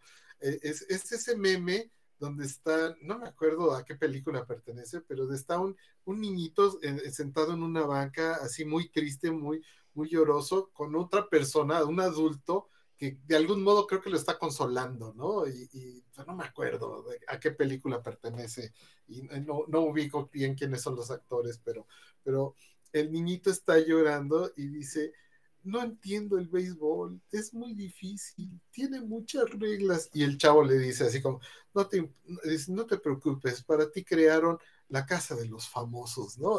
Entonces, igual, ¿no? Yo creo que debe existir el meme que dice, ay, es que la lectura se me hace aburrida. No te preocupes, para ti crearon la casa de los famosos, ¿no? Entonces, sí, sí, sí, aplica, aplica, eh, hablando de eso, de las televisoras y, lo que te hagan, lo que te hacen que consumas. Sí, no, es, es, es terrible el nivel, como en un segundo regresaron a esos, o sea, redescubrieron esa parte de los reality shows tan, tan baratotes y tan horribles y tan absurdos que, pero bueno, ¿cómo, cómo les genera lana, no? Y yo creo que hayan de estar perfilando segunda, tercera, cuarta, hasta que se vuelva a pues, hartar la gente, ¿no? Hasta, que la gente otra vez ya no los ve, les baje el rating, ¿no? No dejen de consumir. Muy bien. Bueno, eh, pongo otro comentario de mi tío Toño. Digo, no sale completo, pero lo leo completo por acá. Dice, cada quien decide su acervo cultural. El hábito de la lectura depende en buena parte del entorno cultural en donde se desarrolla cualquier individuo. La familia sin duda influye. Las escuelas también. A pesar de sus fallas, forza al alumno a entrar en el mundo de la lectura. A mí me costó mucho trabajo entender el Quijote en la secundaria. Es que también es una barbaridad que pongan a un niño en secundaria a leer el Quijote. O sea, o sea aunque, aunque hay versiones que, buscan, no es cierto, perdón, me estoy equivocando. La versión que vi era más bien una versión del Cid Campeador que tenía en, español antiguo y traía como que una medio traducción al moderno. Del Quijote no, Quijote es como va, cabrón. Y entiendes una entiendes una cuarta parte de las palabras que vienen ahí. Sí, es una salvajada para un niño, pero mira, se la rifó mi tío Toño y se lo aventó, o sea, wow, bravo. Aplausos, qué barbaridad. Dice, a mí me costó mucho trabajo entender el Quijote en la secundaria. No, pues qué barbaridad, yo todavía ni lo entiendo. y este, dice, sin embargo, tuve que hacer el esfuerzo y buscar alternativas como un resumen muy explicativo que encontré en la, en la enciclopedia UCEA Después esa enciclopedia nos cautivó seguramente Paco, se refiere a mi papá, la recuerda muy bien. Pasábamos horas descubriendo el mundo en esas páginas. Pero lo más importante es ayudar a los hijos y nuevas generaciones a comprender lo valioso que es la lectura. Es un tema de formación que desde los primeros años se debiera adquirir. Mi consejo es estar cerca de otros asiduos lectores para poder compartir puntos de vista respecto de la lectura que prefieran o del autor que llene expectativas. Un buen libro de un buen autor es una concentración de sabiduría que está a nuestro alcance. Lean El Cementerio de los Libros Olvidados de Carlos Ruiz Zafón. Son cuatro libros muy entretenidos. Ah, muchísimas gracias, tío Toño, por la recomendación y completamente de acuerdo con tu comentario y, qué bárbaro, ¿eh? Que te aventaste el Quijote en la secundaria. Yo eh, confieso que he intentado darle al Quijote varias veces a lo largo de mi vida, pero me ha resultado muy, muy difícil. Sobre todo, pues, por la, forma en la que está escrito, ¿no? Utiliza, digo que entiendes una cuarta parte de lo que, de lo que están escribiendo y sí tienes que, que regalarle mucho tiempo, ¿no? Prácticamente con un diccionario ahí al lado. Fíjate que, existe un, compré un libro que todavía no, no ejerzo, pero eh, se llama El Diccionario de Quijote, que es precisamente para que vayas acompañándolo con la lectura, ¿no? Ya está explicado en, un, en ciertos términos o ciertos pasajes están explicados en un, en un idioma eh, o en un estilo más accesible para nuestros tiempos, que sí, sí, de, de verdad también cuesta mucho trabajo. Y yo creo que una clave también, creo que, que nos la deberían inculcar, es que a lo mejor el Quijote no lo tienes que leer de un jalón, ¿no? Porque tiene sus capítulos, ¿no? Y de hecho cada capítulo o cada, cada fracción del libro tiene, ¿no? De, la enseñanza de Don Quijote a Sancho cuando salieron de, no sé, de Castilla, ¿no? Y entonces son como que pequeños compendios que lo puedes leer un día y a lo mejor dedicarle su reflexión y otro día lees uno previo y lees otro y lees otro y, así creo que eso fomentaría más la lectura de un clásico que sí es difícil de entender, nunca lo pude leer de un solo jalón. Este, incluso creo que yo tuve la bendición de que no nos lo dejaron eh, leer a fuerzas en la secundaria. Creo que, eso nos, nos, salvó ahí nuestra maestra de lengua y literatura. Eh, pero sí, sí, sí requiere su esfuerzo, ¿cierto? Es una obra básica de la lengua española y que hizo, que elevó, el, eh, elevó sobre todo eh, la, novela, la, novela caballeresca, La, elevó a otro nivel en el que ya no solamente era accesible para ciertas élites, mi carnal, también era, ¿no? La lectura, hablamos de hace 500 años, este, solamente era para clases privilegiadas. En apariencia, en apariencia lo sigue siendo, aunque ya está accesible para todo el mundo. Hay, algo que voy a, decir y que me da un poquito de luz, me da un poquito de luz eh, con respecto a esto que estamos diciendo del hábito de la lectura. yo soy un vicioso y este año yo mismo me hice así como que dije, ya, lo poquito que ahorita tengo de lana no me lo voy a gastar en la feria del libro, porque está eh, acaba de estar o está ahorita la feria del libro en el Zócalo de la Ciudad de México, ¿no? Y este, y también hay el famoso remate de libros, ese también es una cosa fabulosa porque es eh, los libros que ya se quedaron o que ya tienen un chorro de años en los anaqueles, que ya están maltratados, viejitos, las editoriales los ponen, ¿no? a la venta a precios ya muy, muy accesibles. Me da gusto ver, ¿no? Que sí hay personas, o sea, hay, sí hay buena asistencia a esos eventos, mi carnal. A veces las editoriales son más engañosas porque, bueno, sí ponen unos descuentos, pero la verdad bien pinchurrientos, ¿no? O sea, dices, ah, qué poca madre, pongan descuentos así, que sean sabrosos, de 40, 50, y hay unos que otros que sí lo hacen, y de repente ahí es donde yo, no, vieron los años anteriores, he, he echado dos viajes, mi carnal, ¿no? Porque dices, es que este libro nunca lo voy a encontrar a otro precio así, pero bueno, hay un momento que también uno debe, debe, aceptar su realidad. Bueno, este año no nos alcanza para Feria del Libro, pero cuando veo la asistencia a esos, a esos eh, y veo jóvenes, ¿no? Y, y, no solamente los jóvenes que van porque los mandan de la escuela. Tú los notas cuando son los chamacos que andan todos en bolita. Pero cuando ves al muchacho solo y que va y que va y que lee las reseñas de los libros, ¿no? Que ve para convencerse si sí le, si sí le atrapó, ¿no? Si sí le gustó, si sí lo va a querer. Oye, el clásico chavo, que mira, el que estaba buscando, ya, ya ni lo ve, ya ni, ya ni la piensa, porque era justo el libro que él quería.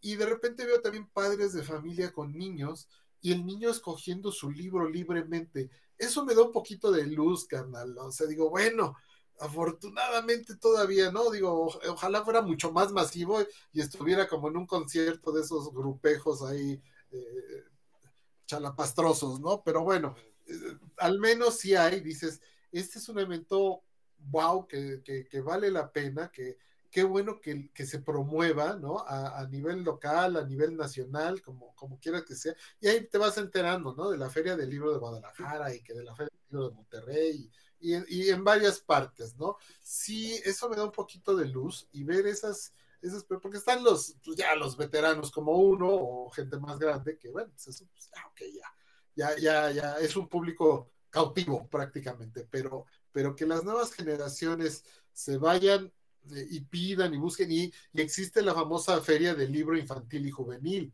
también son maravillosas, ¿no? Entonces, e, ese tipo de cosas, si, si se van promoviendo, si, si, si las autoridades crean ese incentivo para que porque luego las que se ponen reacias, pues son las editoriales, mi canal, que pues no le quieren perder, obviamente, ¿no? No quieren, no quieren vivir eternamente de estar dando descuentos y promociones. Pues, es lógico, es un negocio.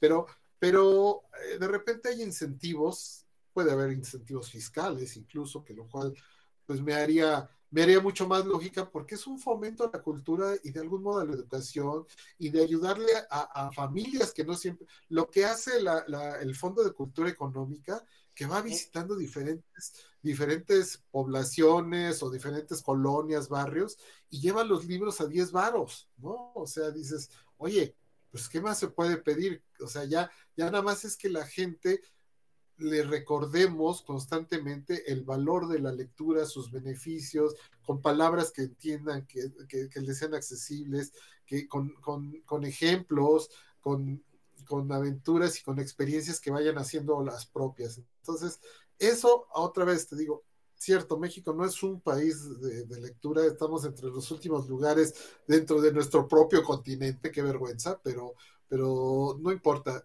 Vamos a a darle eh, ese, ese, e, e, ese, e, ese beneficio de la duda al porvenir, ¿no? Y que ojalá que podamos fomentarlo más entre las nuevas generaciones, mi carnal. Sí, el chiste es hacer buenas recomendaciones. Bueno, leer para dar buenas recomendaciones, ¿no? O sea, creo que es, va, en dos vías, ¿no? Se queda uno con el compromiso de seguir, seguir leyendo y seguir dando esos tiempos a, pues, a la lectura y pues también no nada más quedárselo uno, ¿no? Sino también hacer estas recomendaciones, ¿no? Habrá alguien a quien le sirva y, pues esa promoción siempre es buena, ¿no? Ayuda a, pues no nada más a la parte cultural, ¿no? Sino también, digamos que el alma se cultiva, mi carnal. Finalmente es un, es, un, es un, pues es un arte que, que también sirve para sobrellevar estos tiempos tan raros y complicados, ¿no? Sí, así es, mi carnal. Bueno, Creo que hay otros comentarios por ahí, mi carnal, antes de entrar al top. Así es, mi carnal. Sí, claro que sí, dice mi papá. No, pues ya no leas autoras descomponidas. No, no es, no es, autoras descomponidas, más bien es que hay, hay libros que manejan temas como muy difíciles y muy complicados. Y yo creo que ese tipo de lecturas, este, bueno, hablando del, que, del libro que estaba yo mencionando, El monstruo pentápodo de, pentápodo de, de Liliana Blum, este, ayudan a hacer visibles estas problemáticas tan feas ¿no? que hay en la sociedad. Entonces, este, digo, aunque sea como muy feo, porque también me dice, ah, qué libros tan feos lees. De repente me dice Kikis, ¿no? Mi, señora. Digo, pues bueno, o sea, finalmente sirven para, para dar visibilidad, ¿no? A temas que a veces son complicados o difíciles. Y curiosamente en la lectura, no, bueno, obviamente tradicionalmente ha habido también este, censura muy fea, pero es un medio no tan censura. O sea, el hecho de que no sea tan, tan visible ni con tanta exposición hace que sea menos censurable y que también se puedan tratar temas mucho más difíciles de tragar con, con, con mayor crudeza, pero con, pero, pero con más honestidad, ¿no? Entonces, este sí, Es, es, un medio que permite eso. Fíjate que esto embona perfectamente con algo que yo me convertí en un gran, este, pues un lector ávido, y, lo, digo sin empacho y todo, pero le pasó mucho a lo largo de los siglos al, género de la literatura erótica, ¿no?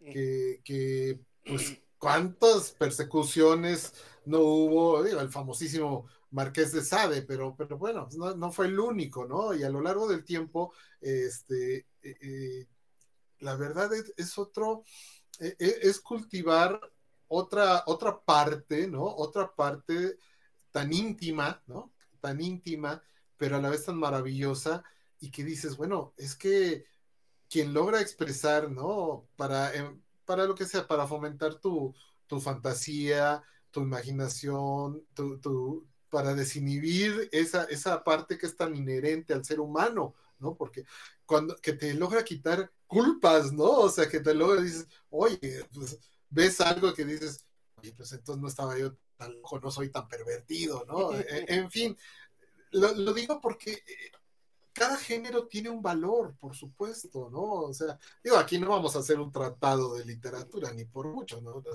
ni, ni, queremos dar cursos ni nada de eso, pero, pero, pero fíjate que sí, ¿no? Es, te, te logra dar ese otro ámbito que dices, es que en todos los quehaceres humanos de la mente y del cuerpo, ¿no? Hay capacidad de expresividad, hay capacidad de comunicación, ¿no? Que digas, yo sí estoy de acuerdo. Y a lo mejor puede haber un libro que de repente, según tus propios parámetros, tu educación, tus limitantes, digas, no, no manches, este es demasiado fuerte para mí, ¿no? O sea, no, no, no, me voy a ir al infierno, maldita sea, ¿no? Pero, pero hay otros que incluso dices, no manches, y esto, a esto le dicen, las famosas esas, las 50 sombras, ¿no? La trilogía esa que hubo, que eran tres novelas y después hicieron las, las cochinas películas, que dices, no jodas, esto es para, eh, con todo respeto, por supuesto, ¿no? Dices, eso tiene de literatura, eso es para las tías que envían los piolines en los grupos de chat, ¿no? O sea, dices, no, eso es pornografía para ese tipo de, de, personas, pero de todos modos, o sea, hay que respetar porque cada autor puede tener su nicho o sabe a qué nicho apuntarle, ¿no? O a veces hasta involuntariamente le pegan a cierto, a cierto público, mi carnal. Entonces, mientras, mientras esa, e, e, el hecho de que te esfuerces en una lectura te haga cuestionar, que digas, no estoy de acuerdo con este autor o es una mierda lo que escribió, ya, ya se logró algo, ya, ya es un objetivo. Ya no te quedaste con la primera, no, ya no te quedaste, como dicen, babeando con la película de Disney, ¿no? O sea, no, no, ya, ya, ya tu, tu, tu intelecto hizo un esfuerzo y ya, ya le das un punto más a la lectura. Me parece que si tenemos la capacidad de discernir, de cuestionar o, e incluso de, investigar, ¿cuántas veces, como tú dices, no? Ok, me salto de un autor a otro porque este autor me lo refirió, o cuántos dices, no, yo me acuerdo que el dato era tal, y este güey que escribió esta novela, o un libro de historia, o un libro que no es ficción, ¿no? Porque también, ¿no? Hay que los géneros de la ficción y la no ficción. Y vas y hasta lo buscas y dices, ay, no, este güey sí tenía razón, yo, yo tenía el dato, lo tenía chueco. Ya le diste otro punto más a la lectura, mi carnal. Ya te, ya te ayudó a esforzarte, a no conformarte, a no dormirte en tus laureles, a buscar una evolución, a mejorarte a ti mismo y decir, bueno, y, y de ahí ahora el bien común, ahora lo comparto, lo recomiendo, ¿no? Que crezca este, este, este autor merece ser leído, merece ser más conocido y entre mis conocidos y donde yo pueda, ¿no? Lo, voy a, lo, lo, voy a promover o, lo voy a recomendar. Creo que ahí hay toda una, una conexión y hasta es un, fenómeno sociológico en el cual puede ser uno un pequeño engrane, pero ya contribuiste, ¿no? Ya pusiste tu granito de arena gracias a ese, a ese hábito de la lectura. Sí, irle, irle sumando de a poquito, ¿no? O sea, buenos hábitos que se pueden compartir y que, que finalmente abonan, ¿no? Abonan, a lo mejor muy poquito, pero, pero es, es como dices, ¿no? Tu, ponerle tu, tu granito de, de, arena, ¿no? Este, sigo con las, los comentarios, dice mi papá, no, pues, ah, bueno, ya había dicho, no leas autores descomponidas. Pregunta mi tío Toño, ¿en culturas más avanzadas culturalmente hay cifras que indiquen la lejanía paulatina hacia la lectura? Fíjate que ya había leído este comentario y ahorita lo que estás platicando, estaba buscando, encontré una infografía que es de hábitos de lectura en 2021 y hacía, digo, trae mucha información, ahorita les pongo el link ahí para que si gustan lo puedan eh, consultar, pero entre todos los datos que vienen por ahí, sí viene que, eh, eh, que, que durante la pandemia se incrementó la se incrementaron un poco los hábitos de la lectura y que eh, en Estados Unidos se están empezando a leer un poco más también. Entonces, mm, este, aquí, aquí pongo el, aquí les pongo el link para por si gustan revisar esa información. Ahí está, pues. Bueno, eh, fíjate que, yo, yo eh, tomé, de, perdón, perdón, yo tomé, digo, afortunadamente tuve el hábito de la lectura desde, desde joven, inculcado por mi mamá principalmente, mis hermanos, mi papá también, digo, no, no era tan ávido lector, pero ya de repente en una, una etapa así, pues yo descubría que ahí tenía sus libritos, ¿no? Y, y se metía a su cuarto desde las 7 de la noche y ya no volvía a salir, bueno, nada más salía para, para las aguas, mi carnal, ¿no? O, para echarse su, o para echarse su tehuacán y volverse a...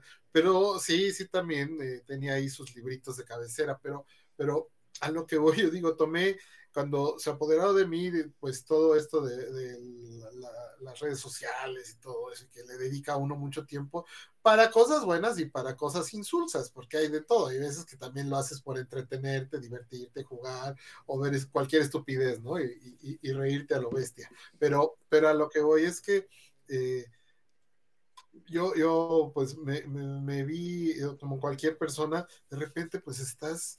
Eh, pues con la cuestión de que tienes que usar el transporte público o que tienes que hacer fila o en el banco o en las tortillas o en los malditos este, trámites eh, burocráticos, eh, en el transporte, como ya dije, y, ahí dije, qué, qué bárbaro, esto es yo no sé por qué la gente no se lo recomendamos todos. Oye, de repente nada más los ves, digo, ahora el, celular, el iPhone ayuda muchísimo, pero ya hay lugares donde no los puedes usar, como en los bancos, ¿no? Y yo veo como se están como leones enjaulados, no saben ni qué hacer.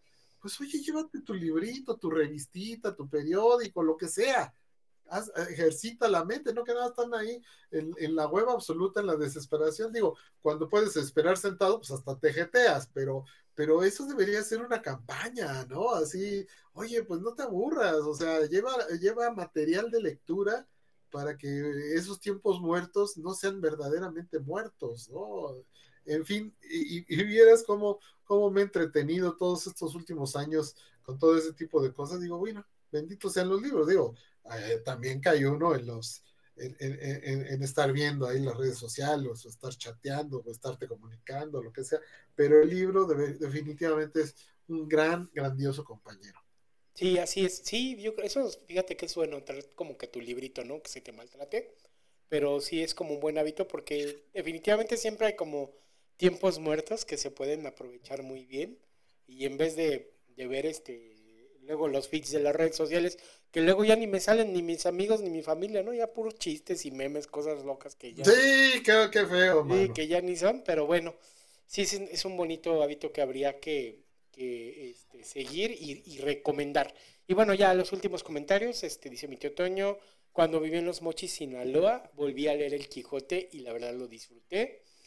Y dice mi papá que lecturas feas para no hacer, a se refiere el libro ese feo que digo. Mejor ver la, Rosa de Guadalupe. Oh, que la no. mejor. Es precisamente lo que estamos diciendo, hombre. Pero bueno. Muy bien, mi carnal. Entonces vamos a, vamos dándole al top. Para ya ir platicando ahora sí que de los, de los libracos que más nos, nos han gustado. Déjame cambio la presentación para que salgamos. Ahí estamos. Muy bien, empezamos y este, bueno, em, empiezo yo, mi carnal.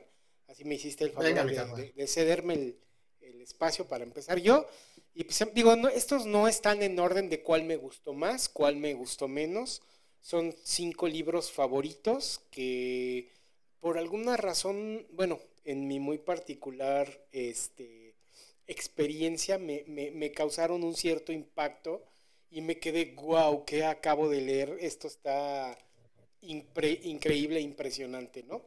Y el primero que de esta lista es Ensayo sobre la ceguera de eh, un autor eh, lusitano llamado José Saramago creo que ya, creo que ya falleció el señor, pero ya, este libro ah, lo escribió cuando tenía ya como 80 años o algo así, ya, ya una persona muy grande. avanzada. Ya muy grande cuando empezó a escribir. Y este, no, no, no, qué, qué barbaridad, qué oda a la, a la porquería y a la miseria humana y y a qué feo hacen. es, la novela del qué feo hacen. Eh, digo, sin, sin, sin, dar mayor, eh, mayor spoiler o arruinarles la trama, porque digo, a quienes estén escuchando esto, les recomiendo muchísimo que, que lean, lean, bueno, lean esta lista que les preparamos. Creo que todos ellos valen la pena.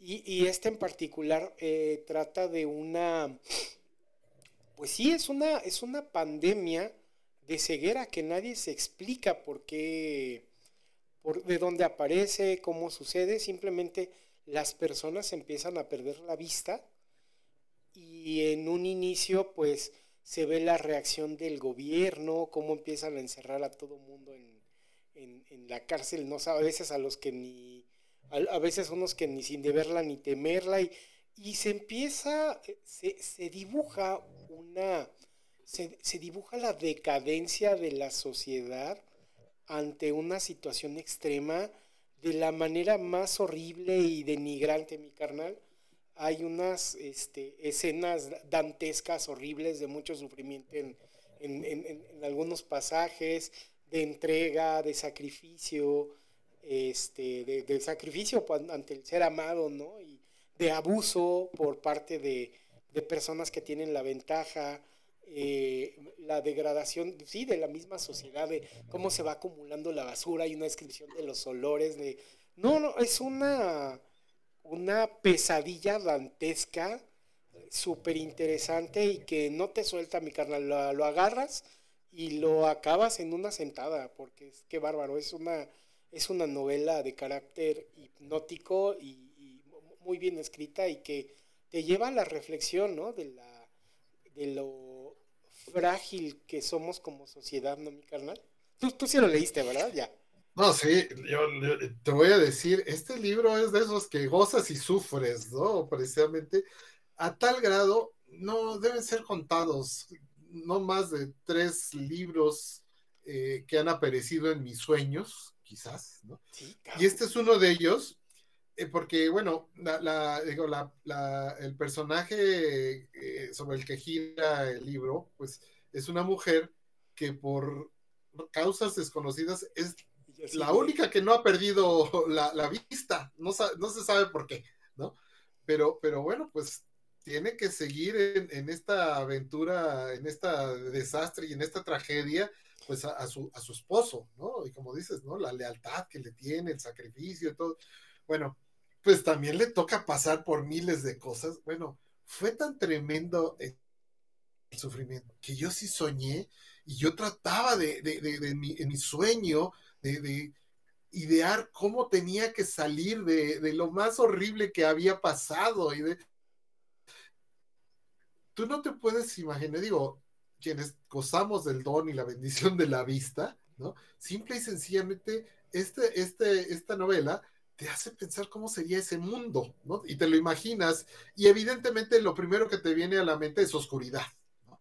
Oscuridad, aunque sea de día, todo está oscuro, ¿no? O sea, porque incluso los servicios, como, como ya no, las personas que operan la maquinaria para que la sociedad, los servicios como la luz, el gas, el agua, lo que quieras, la electricidad, este, para que, para que, pues no los pueden hacer funcionar porque nadie ve, ¿no? Entonces, todo eso te hace, te genera una, una angustia, ¿no? Te genera, es padrísimo como experiencia literaria, ¿no? dices, es de esos donde casi, casi como cuando te despiertas de una pesadilla. ¡Puta!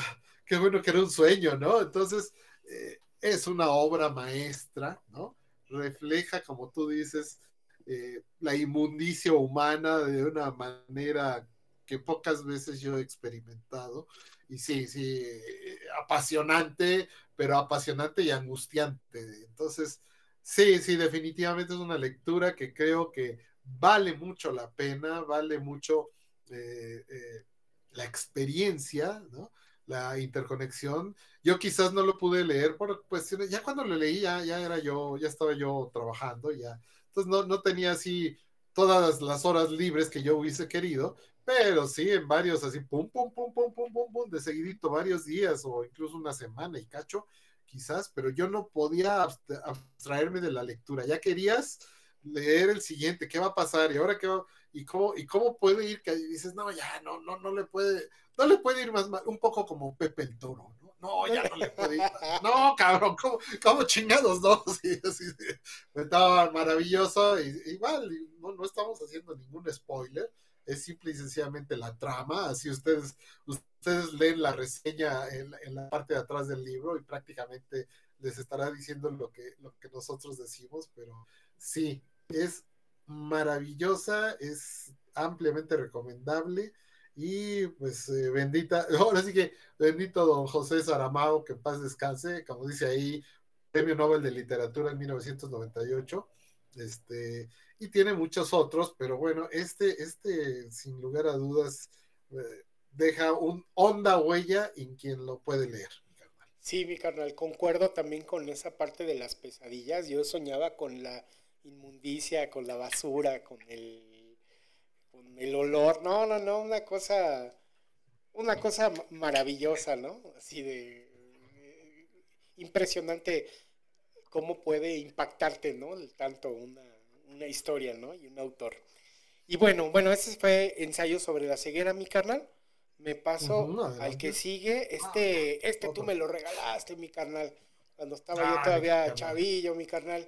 Y, y, justo voy a, voy a parafrasearte, mi carnal, que me acuerdo que cuando me lo regalaste me decías que pocos libros te habían hecho vibrar, llorar, enojarte, este, entristecerte y, y, algo así, dijiste algo así como que, que pocos, pocas obras te habían hecho sentir tan, tan, tan amplio abanico de, de sentimientos y sensaciones como, como, esta, como esta épica, eh, que así se llama Azteca, es de, de, Gary Jennings. Gary Jennings era un, este, si no me equivoco, era un periodista, ¿no? En Estados Unidos. Y posteriormente, pues ya se dedicó a, a, este, a escribir. Tiene novelas muy buenas, entre ellas, digo, antes de entrar en tema de platicarles de Azteca, y tiene otra que me encantó y que me gustó muchísimo, que también es de mis favoritas, nada más que este, le, le cedí aquí el lugar Azteca, pero la otra se llama este, Lentejuelas, que esa es la historia de un, de un, este, de un circo, ahí como que se queda atrapado, ¿no? En la, en la guerra civil gringa y es un circo de origen europeo. No, también es épico, maravilloso, libros de 1500 páginas, algo así, pero de esos que no los puede uno dejar y, te conviertes en parte del crew, ¿no? Pero bueno, específicamente aquí Azteca, dos cosas, bueno, varias cosas, pero una de las más resaltables es que pues es un extranjero y logra armar esta, sí, esta fantasía, esta novela histórica de un personaje pues evidentemente que no, no existió, pero lo ubica en este contexto, ¿no? De la gran Tenochtitlán en sus últimos días y te lleva de la mano del, del, protagonista Tlilelik Mixtli, eh, desde que es muy pequeño, así los primeros recuerdos de su casa, ¿no? De su mamá cocinando y pues todas las, las aventuras y, profesiones que lleva a cabo, todas las, este, eh, eh, hay, hay, un montón, pues ahora sí que de, aventuras, hay momentos muy luminosos, hay momentos muy oscuros, ¿no? Y derivados de los mismos usos y costumbres, ¿no? De la sociedad azteca. Debo confesar que, y vuelvo a culpar al sistema educativo mexicano, que cada que la maestra o que en el libro de la SEP, ¿no? Empezabas, los mexicas vivían en el Valle de México, venían de no sé qué, y tenían el, cal, el calmecac, y no, bota, te morías de la hueva y te querías morir ahí mismo, ¿no? Este cuate eh, gringo, qué barbaridad, qué manera de hacer que te enamores de tu propia cultura. Yo antes de Azteca confieso que no era muy, muy fan o muy entusiasta de la misma cultura mexicana, se me hacía pues como aburrido, no, no le encontraba mucho chiste. La manera de, de, plantearte justo, ¿no? Esos usos y costumbres de, de, hacerte viajar en el tiempo, de darte ese contexto, de, ponerte en los ojos de este personaje en medio de esta, de esta terrible y maravillosa civilización de la Tierra, ¿no? En donde naciste que que yo la verdad me confieso que era completamente ignorante, a pesar de que estudié acerca de ellos durante pues, toda la vida estudiantil, pero de repente encuentras con un cuate que te pone en medio de la acción, en medio, en medio de esta ciudad gigantesca, llena de olores, de comida, de una arquitectura maravillosa, y, y, después te, te lleva por una aventura por todo el México, ¿no? De ese entonces a conocer diferentes este, culturas, diferentes lugares, y después te empieza a narrar la decadencia de esta cultura con la llegada de los españoles, eh, las mismas tragedias de su vida derivadas de la, de, la terrible teocracia, ¿no? Que era, que era este, azteca, y luego de una terrible teocracia por otra terrible teocracia que llegó del otro lado, en donde les quitan incluso el, privilegio de sangrar, ¿no? de tener una muerte digna. No, es una cosa maravillosa, estupenda, está llena de tragedia, está llena de risas. Y fíjate que esta tiene, era, eh, hay una cosa bien, bien curiosa que, creo que no me ha pasado con otra novela. Digo, es la maravilla, ¿no? De, de, un autor experimentado y muy bueno, ¿no?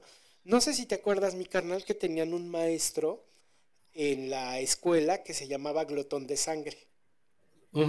Entonces, él lo conoces en una etapa cuando el personaje principal es muy joven y después se lo encuentra ya de viejo, ya de muy grande, ¿no? Y ya en otras circunstancias, ya como en igualdad de condiciones. Y e, este libro en específico, digo, es tan maravilloso en muchos aspectos, pero este es uno de tantos. O sea, este cuate hace que cuando vuelves a encontrar este personaje, hace, puta, tú sientes como si fuera un viejo amigo que dejaste de ver y te da un madrero de gusto volvértelo a encontrar, ¿no? Así de, como si te encontraras a tu compa de hace miles de años. Esa sensación que uno tiene cuando de repente encuentras a alguien de niño que tiene muchos años que no ves y te lo vuelves a encontrar, esa sensación me provocó mi carnal, hacia la calidad de la prosa de este cuate de Gary Jennings. O sea, te, te, encuentras a este personaje ya muy avanzado en la novela y dices, no mames, qué gusto volver a ver esta. Y dices, a ver qué pedo, yo ni lo conozco, ¿no? Es un personaje que está dentro de una historia. Bueno, tal es la capacidad de, de, hacerte inmerso, ¿no? En su historia y en, y en todas las, las, vejaciones que pasa este personaje. No, es una, es una maravilla, es una obra increíble. Eh, tiene una continuación que se llama Otoño Azteca, que sí escribió Gary Jennings. Ah, está más o menos buena, está divertido y regular. Y ya después hay otro libro que se llama, ya no me acuerdo cómo es el tercero, que ya acabó el editor, que ya no está tan chido, pero el bueno, digo, si le quieren entrar, este es el mero bueno y, de veras es una cosa maravillosa, es, es hermoso y, es un libro que de veras eh, pasan tantas cosas y ya hay tantos giros de trama que, que acabas deshecho emocionalmente, pero a la vez muy satisfecho, ¿no? De, poder vivir en, pues ahora sí que no en la piel, pero, pero poder vivir esta, esta maravillosa aventura en esta, en esta época tan, tan terrible y asombrosa, ¿no? Como era el, imperio azteca y, la conquista, mi carnal. Sí, definitivamente a mí también me, me, encantó. Nunca pensé que me iba a apasionar tanto y, y sobre todo esa perspectiva que se salió de lo que nosotros teníamos eh, el concepto de la historia eh, pues, manejado al, nivel tan básico de las escuelas eh, o, de las enciclopedias o, de los museos, mi carnal. No, esta, esta perspectiva que supo dar Gary Jennings, ¿no? De convertirlo en una cuestión épica, donde estás en medio, en un, cuate que termina siendo un soldado sin tener capacitación, sin tener tradición, sin tener ver, físico, ¿Eh? Medio ciego. Sí, sí, sí, era, él era, él era miope, ¿no? O sea, este, dices, y estaba en medio de la batalla y le toca y hasta se convierte de chiripazo casi, casi, ¿no? E, en héroe y, le, toca todo. Fíjate que, digo, con, la, con el debido, con el debido, este, proporción y respeto, vamos a decirle una especie de, de Forrest Gump, de Forrest Gump, ¿no? Que le toca estar en momentos claves de la historia de su país, ¿no? Así como Forrest Gump, que, está ahí con el presidente Kennedy y después con, con este Lyndon B. Johnson y luego está con Richard Nixon y la chingada. Bueno, este, y, le toca, bueno, igual, ¿no? Es un cuate que como le toca esa convulsión y ese choque de dos mundos tan impresionante y, y terminas, dices, no puedo creer, ¿no? O sea, ¿cómo ¿cómo puede ser la... Porque te acuerdas de la famosa, la visión de los vencidos, que también te dejaban leer mucho, ¿no? En la escuela, de, pues, la, la cómo vieron, pues, los, ah, los, los pueblos originarios, especialmente los mexicas, cómo vieron la destrucción de su mundo, de su universo, ¿no? Bueno, acá visto de, no, no, no tan académicamente como en ese libro, acá la ves así como estás en medio tú de la de batalla y, y de repente también ves la desazón, el, la, la, derrota en el espíritu de los aztecas, cuando viene la famosa, pues el, el, la clave de la victoria, cuando viene esa epidemia, ¿no? De, de, de las viruelas. Las viruelas. Y, todo, ¿no? y también lo, lo, lo, pues estos cabrones trajeron la guerra bacteriológica, digo, sin, sin, querer, ¿no? Con la gripe que para la cual no había anticuerpos de este lado de, del mundo, en este continente, y cómo arrasó, y, dices, pero también viste antes la grandeza, ¿no? La espectacularidad de, del, del, del, imperio. E, esas como dices, fue un tipo que tuvo un chorro de, profesiones, ¿no? O sea, eh, de repente, pues ya también era una de esos señores pochtecas, ¿no? De los comerciantes que llevaban sus caravanas y ahí traían a los tatamis ahí encima, eh, a todos los cargadores, caminando toda la sierra y todo, todo ese rollo que te explicaron así que dices, este, y, y, no sé, y se llamaba así, y de aquí la tosta, no, ahí te lo está diciendo, ¿no? Como los fulanos iban y de repente un cabrón se desbarrancaba porque pinche camino pues está horrible, ¿no? Y, y, y algo, algo que, un, pasaje que se me quedó así, este, maravillosamente, en las costas eh, de, de, Oaxaca te lo ponen, ¿no? Cómo, cómo, iban y, y, es que había algo que era muy, una riqueza, o sea, costaba muchísimo, tenía un valor eh, entre los comerciantes grandísimo, que era un molusco específico que se encontraba entre los riscos ahí en la costa de Oaxaca y que era peligrosísimo porque solo los que eran maestros para escalar ahí y, y, eran muy apreciados y eran muy eran los más humildes, pero pues como, como para los comerciantes les daban una materia prima, era un molusco del cual lo machacaban y sacaban la tinta, así como las cochinillas que sacaban cierto, ¿no? Cierto tipo de tinta para pues para los arreglos, para los maquillajes, para las pinturas, para lo que fuera, para el arte o, o para la, o, o, para la, ¿cómo se llama? La aristocracia, ¿no? Entonces, ¿cómo se me quedó grabado eso? Y, estabas tú ahí trepado, trepado auténticamente, buscando entre los riscos, tratando de salvar tu vida, porque te caías y abajo, pues pura piedra filosa, ¿no? Y, el que se caía ya se moría, mi carnal, no había de otra, ¿no? Este, pero si lograbas sacarlo y, que no se te escapara y no se te cayera porque eran como, pues eran moluscos a fin de cuentas y, meterlos ahí en el morral y, y, cómo los procesaban, dices, eso, no manches, si eso no, nos dieran tantito de ese sabor, ¿no? En las lecciones de historia nacional y todo eso, todos estaríamos enamorados de nuestro país.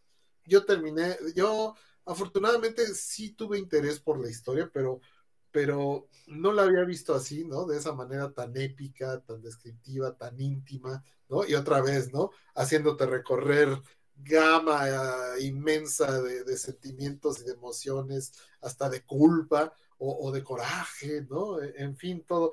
E incluso los pasajes de amor, mi carnal.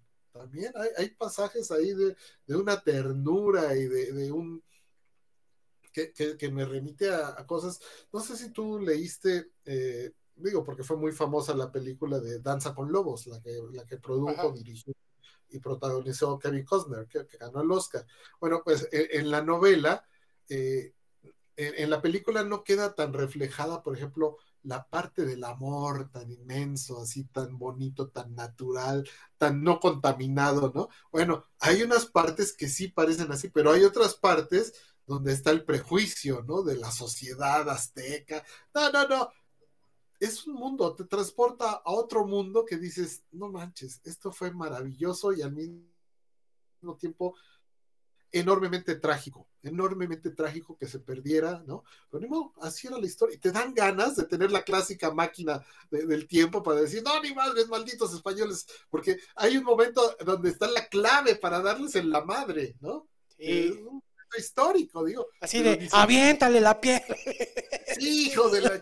Pues ni modo, ¿no? Entonces, este, es, es hermosa esta, esta, novela, la verdad, mi carnal, este, de, debo confesar y eh, me da mucho gusto que esté aquí en tu top, ya estaría en mi top, tratar, trataría de, traté de, de, decir, bueno, me voy a aprovechar de que mi carnal lo puso en su top para, para, para poder meter otras novelas en mí. Pero estas dos que ya te llevamos dos, y ya este, creo que vamos a tener que hacer un, un capítulo más la próxima, la, continuación, mi carnal, porque si no vamos a acabar a las 3 de la mañana, creo. Sí, no manches.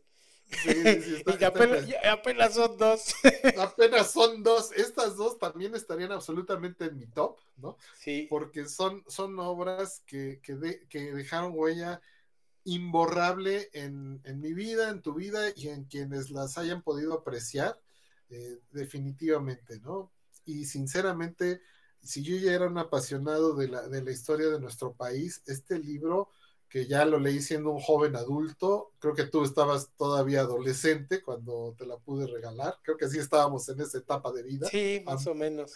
Yo, yo era un joven, muy joven adulto, de veras, terminó de, enamorarme de la historia de nuestro país, que tiene tantas cosas tan maravillosas y tantas cosas tan absurdas, tan trágicas y tan estúpidas, ¿no? Pero sí, Azteca te ubica e incluso le ayuda, te voy a decir, me, me ayuda en el concepto erróneo, me, me, ayudó a borrar el concepto erróneo que también nos hacen pensar que, ah, es que nuestro país tiene eh, tres mil años de historia. No, no, no. Nuestro país como tal, como tal, pues tiene 200 y cacho, ¿no? De, de, de, de, 1821 que se llamó México, que se consumó la independencia, ahí realmente empieza la historia de este país como tal. Obvio, ocurrieron muchísimas otras cosas muy interesantes y muy, muy fundamentales en este mismo territorio, pero no había un concepto de nación, mi carnal. No. No, no, no. Los aztecas eran unos, pero eh, tú, tú dices, oye, qué maravillosos, pero también ahí te refleja cómo los otros pueblos sometidos por los aztecas, cómo los odiaban, ¿no? Y, y por eso los, los tlaxcaltecas se unieron a Cortés, ¿no? Y le dieron, si, si, no es por los tlaxcaltecas, pues simple y sencillamente no se logra la conquista. No de conquista, México, sí, claro. Entonces, este, ah, tú dices, todos los imperios o todos pues tienen su luz, su sombra, sus cosas buenas, maravillosas y sus cosas desgraciadísimas. Entonces, es, esa perspectiva me ayudó, dije, bueno, sí, en nuestro territorio nacional, pero los aztecas no eran mexicanos, ¿no? O sea, eran aztecas y los tlaxcaltecas, tlaxcaltecas y los mixtecos que también van por allá y también conocen a los mayas, porque el Mixli ¿Perdón? Sí, a los purépechas también eran otros. También eran otros, o sea, y, y tú dices, e, esa es la perspectiva que deberíamos tener, no, no que nos engañen, ay, nuestro país, y que es hermoso nuestro país, pero no, no, no había un concepto de nación hasta ahí, hasta ese momento, y todavía seguimos luchando por, por mantenerlo y por, pues, por, por tratar de salvarlo, ¿no? Pero esta, esta perspectiva que te da la novela de, de Azteca de Gary Jennings, bueno, difícilmente la va a encontrar en alguno de esos libros de texto de cualquier etapa educativa, mi canal. Así es, no, es, es maravilloso y de mis favoritos de toda la vida, mi carnal. Bueno, fue de esos que cuando lo acabé de leer, lo volví a empezar a leer, porque dije, no manches, esto no tiene madre, o sea, otra vez para repasar y revivir ya, ya con conocimiento de causa, revives y dices, ah, cabrón, pues es cierto, aquí esto me indicaba que iba a pasar esto otro. Entonces, e ese ejercicio también a mí me ha gustado y creo que también me pasó con la, la con el ensayo sobre la ceguera. Igual lo acabé de leer y, y otra, vez, vez me fui. Venga, mi carnal. Sí, fabulosos. Bueno, a mí ya nomás para acabar, yo cuando, más bien cuando la acabé, así me fui a comprar la continuación luego, luego. Y ya empecé a leer. Sí, te, te quedas picadísimo, ¿no? Bueno, uh -huh. con el que sigue. Bueno, este es uno de un chingo, calzón. Ya hasta perdí la cuenta de cuántos libros de Anne Rice. Este es específico. Ah, bueno, es para los que nos están escuchando, perdón. Es Lestat el vampiro de Anne Rice. Esta es la segunda parte de las crónicas vampíricas.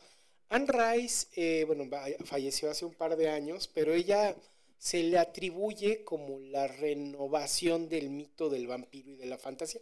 Ella de hecho era, eh, daba, llegó a dar clases en la universidad y daba clases de escritura, escritura creativa. Y este, bueno, este en particular es el, libro que más me gusta porque narra toda la historia de origen de Lestat el vampiro, que en el cine lo interpreta magistralmente Tom Cruise, es de sus mejores papeles.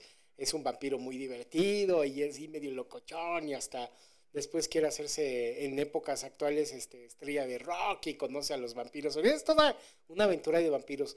Pero este en especial es, eh, me gusta mucho porque es, narra su historia, sus orígenes desde...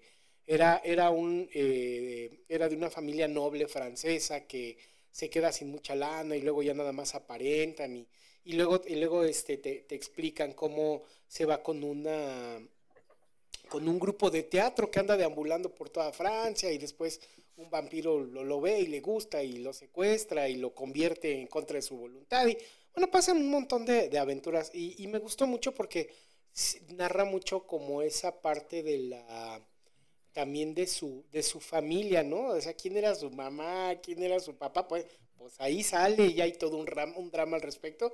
Es, el, es, de la colección el, el libro que más me gusta y eh, algo que me gusta muchísimo de, de Anne Rice eh, en este aspecto es que ella no nada más tiene, así como, como, como Marvel tiene su todo su universo de diferentes héroes y cosas, Anne Rice lo tiene igual y, tiene así como tiene al Stat que, y a los vampiros. Por otra parte tiene, una, tiene historias de de familias de brujas que de repente se juntan con ellos y tiene por ahí historias de momias y tiene por ahí historias de hombres lobo que también interactúan. O sea, todo esto es un multiverso gigantesco de criaturas fantásticas y llevadas como a la vida moderna y es la esa es como la parte padre de Rice, ¿no? Donde en donde todavía creo que antes de ella todavía se tenía la idea como que del el vampiro romántico, ¿no? De, de, Bram Stoker, ¿no? De, del caballero inglés, seductor, y Ian Rice, pues aquí lo, lo trae a este mundo moderno, ¿no? En donde te platica incluso de las relaciones interpersonales, ¿no? Entre, entre estos seres inmortales, ¿no? E inclusive lo lleva a ámbitos existencialistas bien locos en donde dicen, bueno, pues qué chingas, ya tuve todos los placeres, tengo toda la... la puta, ¿ahora qué hago, no? Entonces vampiros con problemas existenciales. ¿Cuándo te los ibas a imaginar, mi carnal? Te imaginabas el vampiro malvado, ¿no? Así con los dientes, comiendo sangre, como Chiqui Drácula, ¿no?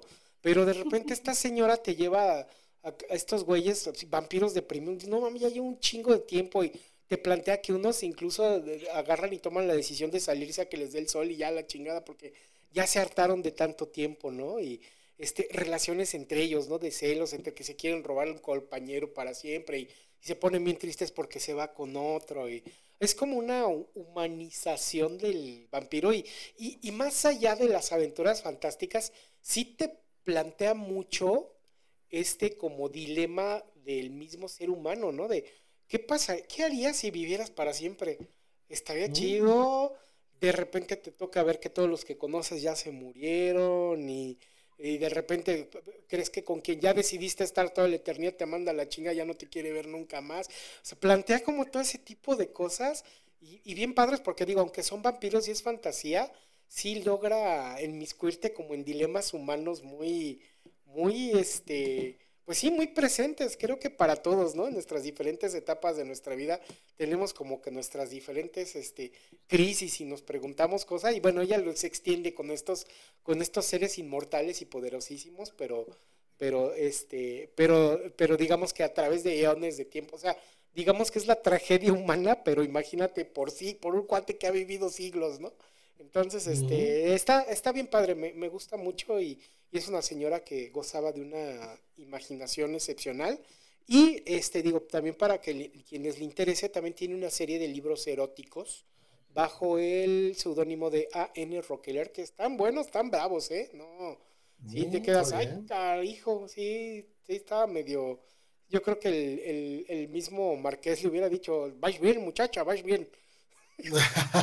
Porque sí, de repente medio sadomasoquismo. No, sí, sí, la, sí. Sí, no, la, riqueza imaginativa, ¿no? Plasmada como tal, con una creatividad este, excepcional y dándole un giro a estas historias, como digo, yo, yo soy un desconocedor, si, si, o no podría afirmar así fehacientemente que gracias a Anne Rice y este universo que generó, bueno, pues vino años después, ¿no? La explotación esa de, ¿cómo se? Estas de los crepúsculos y todas esas cosas, ¿no? Sí. Digo, la neta, donde también pues, toma el recurso, ¿no? De, humanizarlos y de las disyuntivas de cómo vamos a vivir y cómo, cómo hacen su vida familiar, pero ya adaptadas a nuestros siglos, bueno, a nuestros tiempos y todo ese rollo. estas sensibilidades, ¿no? Sí. Sí, creo que sí, por ahí.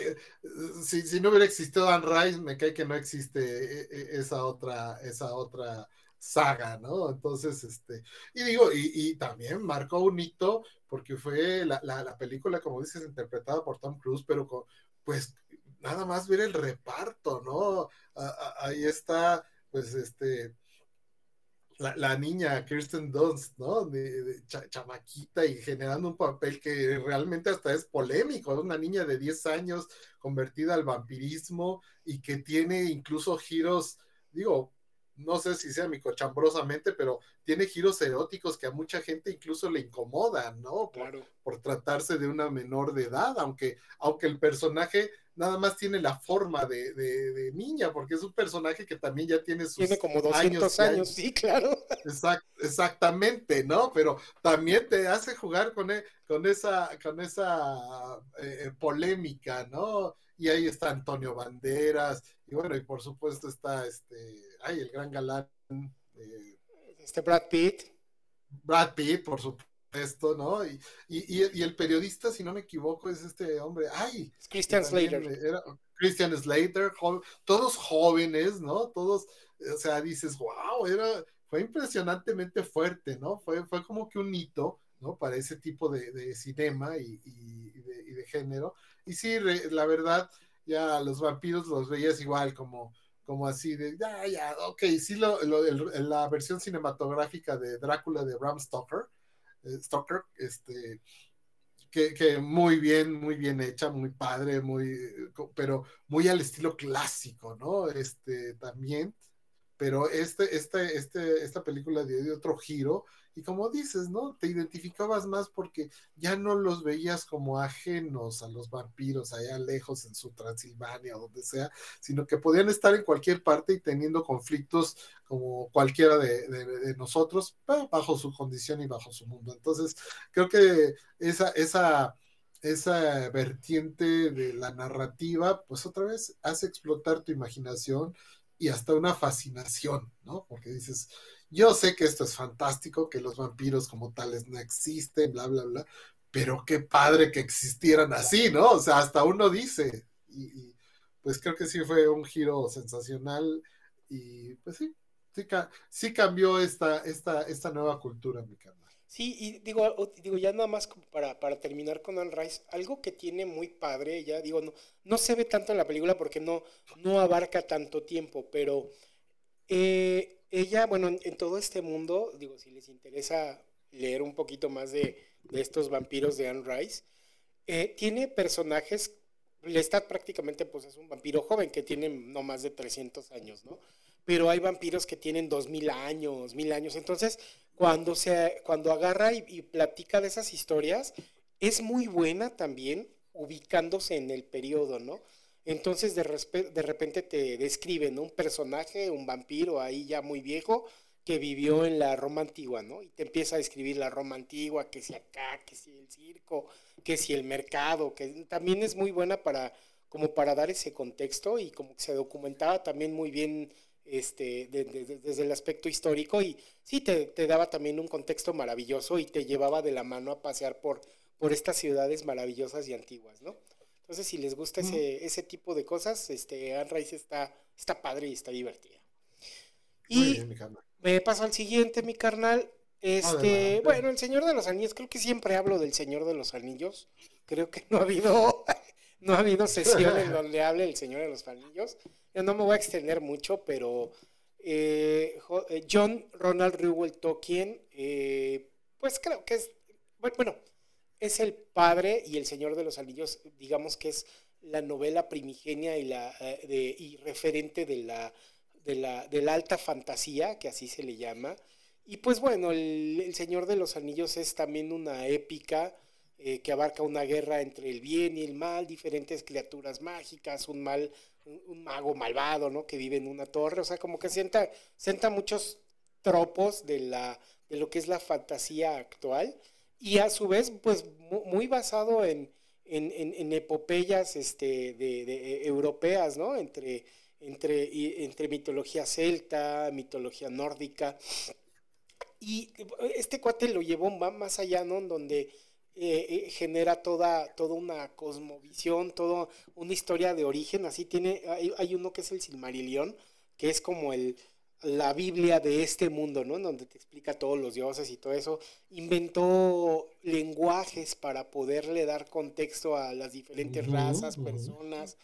No, es una, es una épica que también habla mucho también del, de, estos, de estos valores, digo que aunque lo reflejan en los hobbits, en estos seres pequeñitos que son humanoides, pero sí refleja mucho esta parte también de, de la entrega, del esfuerzo, del, de la búsqueda del bien común y pues todo lo engloba, ¿no? En, estos, en, estos, en estas aventuras y en estos seres fantásticos. Eh, estas novelas, bueno, El Señor de los Anillos, aunque en las películas y dividieron en tres las novelas, uno es La Comunidad del Anillo, otro es Las Dos Torres y otro El Regreso del Rey, pero de origen, ese fueron fue, fue el editor que le pidió que lo partiera, pero en su origen es solamente un libro así gigantesco en donde vienen todas esas aventuras y pues es un referente para todo lo que vean actualmente que tiene que ver con dragones, con caballeros, con espadas y con elfos, todo el origen lo viene en, este señor y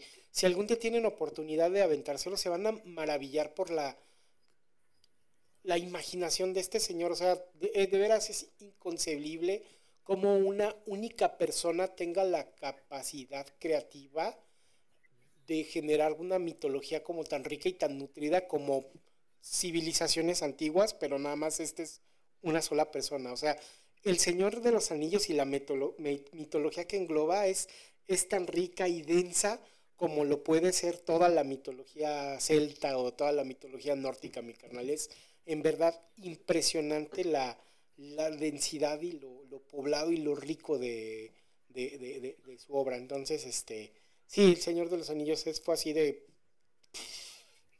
una cosa impresionante. Y no me extiendo más, mi carnal, porque de veras es. Uno puede dedicarle sesiones y sesiones a hablar únicamente de, del impacto cultural de, de, J.R.R. Tolkien. Y bueno, ya digo, para, para cerrar, pues hace eco a estas obras que decíamos al inicio, ¿no? O sea, prácticamente Harry Potter y Game of Thrones pues están muy basados como o inspirados, ¿no? En esta en esta primera obra, mi carnal. Sí, y, requiere, yo lo voy a decir, o sea, a, mí, aunque me causa admiración precisamente esa capacidad imaginativa, ¿no? como dices, de una sola persona, crear toda una mitología, porque las mitologías pues, se van haciendo colectivamente y con el paso de los tiempos, incluso de siglos, ¿no?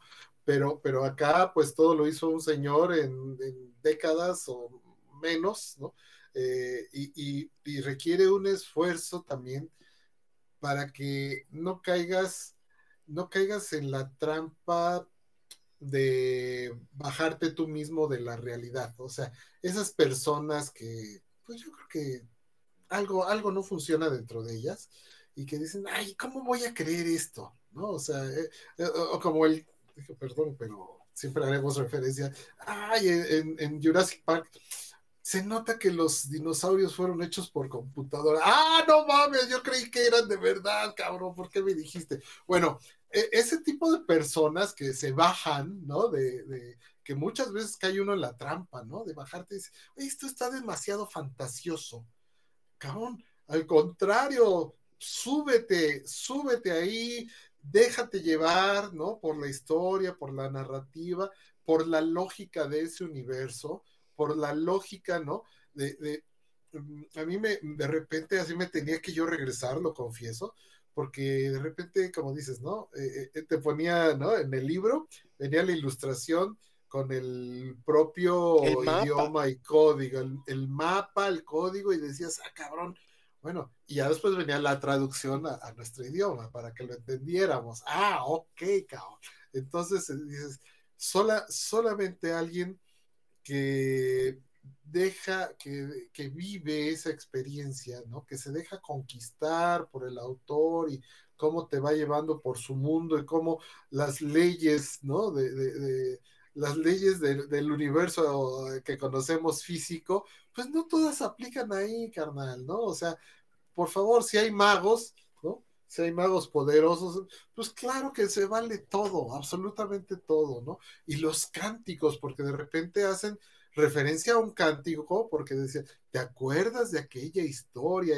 Y, te ponían el verso y la canción, y eran himnos completos que decía, y ya llevabas una página y no se acababa el cántico, ¿no? Dices, a ver, cabrón, ¿no? Necesitabas ese esfuerzo para no desconectarte. Y bueno, ¿y por qué lo empezó a contar o por qué lo empezó a referir, ¿no? Entonces, sí es un esfuerzo donde tu imaginación tiene, tiene, tiene que ser libre. Debes desatarla, debes, si, si, si te lo permites, por ejemplo, en cosas, lo voy a decir con todo respeto, ¿no? Como Star Wars ah, cabrón, ¿por qué ahí dejamos que todo, todo sea como es? Pues igual acá, o sea, deja que sea como, como es, ¿no? Entonces, sí, no, fue maravilloso, obvio, tantísimas cosas se quedan fuera de las películas y las películas como tal, ¿no? Esos maratones que se hacen, pueden, que, tienen una duración de más de 10 horas, creo, ¿no? Mi carnal, o sea, la trilogía. Como, tres y media las extendidas, ¿no? Cada una. Sí, sí, aparte las extendidas, con las escenas que se habían quedado fuera del corte original y bueno, no, hay todo un universo y toda una épica, pero sí, tienes razón, no, mundialmente generaron ese, ese enamoramiento por un mundo pues mágico, porque es eso, un mitológico, ¿no? Y ya después te vas haciendo, se van haciendo entrañables, ¿no? Los, personajes con sus giros, con, su, con, sus propios dramas, con sus personalidades, en fin, y ya después es una referencia cultural. Sin embargo, creo que es una referencia cultural que no está al alcance de todos. No, no, no, no todo mundo pudimos gozarlas como tal, completas. Yo, yo pude leer solamente la primera, la de la comunidad del anillo, y ya después no se me dio el resto, por lo que quieras, mi carnal, tiempo, trabajo y distracción, y a lo mejor dije, bueno, tendría que volverme a regresar porque me cae que si yo le empezara de, la, de la segunda, ¿no? Por, decirte, ¿no? no, tengo que volver a leer otra vez para que me vuelva yo a conquistar, para que yo vuelva a ser libre y mi imaginación y mi capacidad de, de conectar vuelva a estar ahí. Pero creo que eso es lo que genera. Eso, que tú seas libre, que tú conectes y ya. Después ya la concentración, la abstracción va a ser mucho más fácil. Sí, sí, digo, sí, si tienes chance. Bueno, sé que ahorita eres muy persona muy ocupada, pero cuando. Y somos ya pues, adultos responsables que tenemos que trabajar, pero sí merece la pena el, por lo menos en una sola vez, echarse la trilogía completa. Mi carnal es, es, es muy bonita, es muy linda y como dices, esa. Ese, ese dejarse ser, dejarse llevar, dejarse introducir en este mundo y que dejes de existir y que por un momento y que te ubiques en este, en este mundo fantástico donde hay criaturas fantásticas, donde hay aventuras, paisajes maravillosos, es, son experiencias pues que subliman el alma, mi carnal. Es como cuando estás, no sé, ante una pintura o, o, en la vida real, ¿no? Ante un paisaje muy bello, pues es el equivalente, ¿no? O sea, es te tienes que dejar llevar. Y es, es casi, casi indescriptible esa sensación de, asombro, de, esta capacidad imaginativa y fantástica de, estas novelas, mi carnal. Sí, sí, exactamente. Vale, vale la pena un ejercicio de, tu más este, sublime imaginación y de, y de tu de la libertad que te des a ti mismo, porque no hay de otra, mi carnal. Si, si no, si no vuelas tú, entonces no, no, no, no vas a entenderle, no vas a caer y, no, no te va a conquistar, pero hay ese gran valor, creo que es uno de las, al menos de la cultura, como se dice, occidental de nuestros tiempos, pues creo que, que ahí está, tiene que ser un referente del valor de la lectura. Así es, mi carnal. Y bueno, ya por último, este, El fin de la infancia no es de las novelas más más famosas de Arthur C. Clarke. Eh, pero sí es la que como que me provocó un mayor como impacto. Creo que ya la había platicado yo en alguna de las sesiones, mi carnal. E, esta empieza con la carrera espacial en donde está, bueno, es una línea alternativa de tiempo, en una carrera espacial en donde están a punto de, salir este, eh, eh, cohetes tanto de la URSS como de Estados Unidos hacia, hacia Marte, creo. Y la intención es poner la primera base con misiles nucleares, ¿no? Apuntándose a la Tierra y para hacer desmadre, ¿no? Entonces ya apenas están a punto de despegar cuando de repente llega una nave gigantesca. Y es la que ya les platicaba yo mi canal, que llega a ver quietos todos, ya están muy desmadrosos. Si le siguen así, nomás van a acabar destrozando todo. Por ahora se van a calmar y van a hacer lo que yo les diga, porque si no, este, se van a, esto es por su propio bien, ¿no? Y no, que cómo crees, ¿no? Y es la que te decía mi carnal que los dominaban con un sonido así muy intenso, no letal, para que ahora sí que calme, se cabrón, hasta que se calme le dejamos de, hacer que tenga ese sonido y que pueda volver a pensar, ¿no? y, es el que les comentaba que, por ejemplo, prohíben las, las corridas de toros, ¿no? Y que hacen, les platicaba yo, ¿no? Que, que, que, por ahí en algún lugar de España les vale gorro y arman su corrida y y sincronizan todos los sistemas nerviosos de los asistentes con el del toro, ¿no? Ándale, cabrón, para que sientan, ¿no? y, finalmente empiezan a obligar a la humanidad a que empiece a avanzar en, en términos este, humanísticos y de cuidado. Y, y, este, y de cuidado de la naturaleza, empiezan a generar nuevos empleos, que sea este, estar como cuidando las, las selvas, los bosques, estar cuidando la naturaleza, eh, implementan sistemas de producción que ya no demandan este, que el humano intervenga, ¿no? Sino prácticamente ya todo el mundo tiene como un ingreso básico universal y que el que trabaja pues es porque le gusta y porque le apasiona y lo que quiere, ¿no? Arman una utopía y esa utopía eh, en base a tecnología y al cuidado de la naturaleza lleva a un nivel de evolución a la humanidad en donde empiezan a nacer niños que aparentemente están catatónicos, ¿no? y dicen, ¿qué está pasando? Pues porque estamos teniendo niños así que no, no, ¿cómo no? Cuando les hacen este ya sondeos, así como electroencefalograma, resulta que su actividad mental es así impresionante y ni siquiera están ahí, están como que en viajes astrales investigando el universo y ya, o sea, prácticamente avanzan tanto que la humanidad se convierte en seres como como espirituales y de energía bajo sus propias este, ojos, ¿no? Y en pocas generaciones, ¿no? Y ya eh, finalmente pues se descubre quién es esta raza y todo eso. Es, es, es, me, gustó mucho porque sí es, sí, sí, sí es como esa sensación de, de, híjole, necesitamos que alguien nos salve y que alguien nos obligue a hacer las cosas de manera adecuada. Porque si así vamos como vamos, y sobre todo ahorita volteamos a ver, ¿no? Cómo están las cosas, yo creo que nos vamos a acabar dando en la torre, mi carnal. Y finalmente viene como esta añoranza, ¿no? De que, que venga alguien a salvarte, ¿no? Sí. más inteligente, ¿no? Entonces sí me dejó como muy impactado, ¿no? Porque sí pone muy evidencia a lo brutos que somos. Y pues bueno, también te, te plantea esta situación en donde, hacia dónde podemos llegar, ¿no? Haciendo las cosas de manera correcta. Sí, fíjate que esta, esta no he tenido yo la oportunidad de leerla y te agradezco la gran referencia y la gran reseña, este, pero sí, sí es una, especie de, anhelo, ¿no? y, y, me lleva a la reflexión, todos los grandes autores te tienen que hacer reflexionar, ¿no? Te tienen que hacer reflexionar.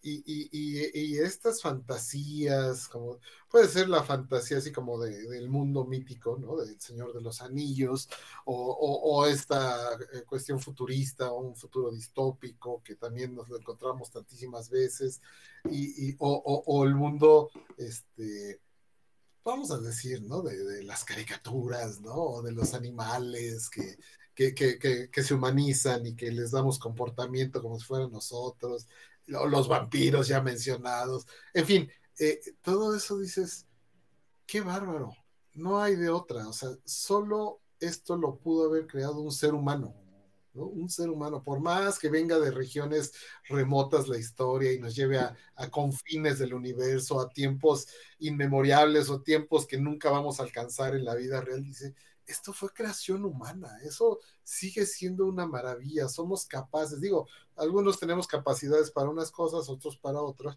pero no deja de, maravillar esa, esa, esa luz otra vez, ¿no? Esa luz que te ¿no? El, ser humano, su oscuridad tan terrible y su, estupidez tan grande, y, eso, y hasta parece que tenemos en la sangre la autodestrucción, ¿no? En, la, genética viene a ver cómo nos autodestruimos y nos damos solitos en la madre, ¿no? Este, pues es, esa eterna lucha, ¿no? De, la luz, la oscuridad, en, fin, me, me, maravilla. Y otra vez dices, ¿cómo, cómo como especie, ¿no?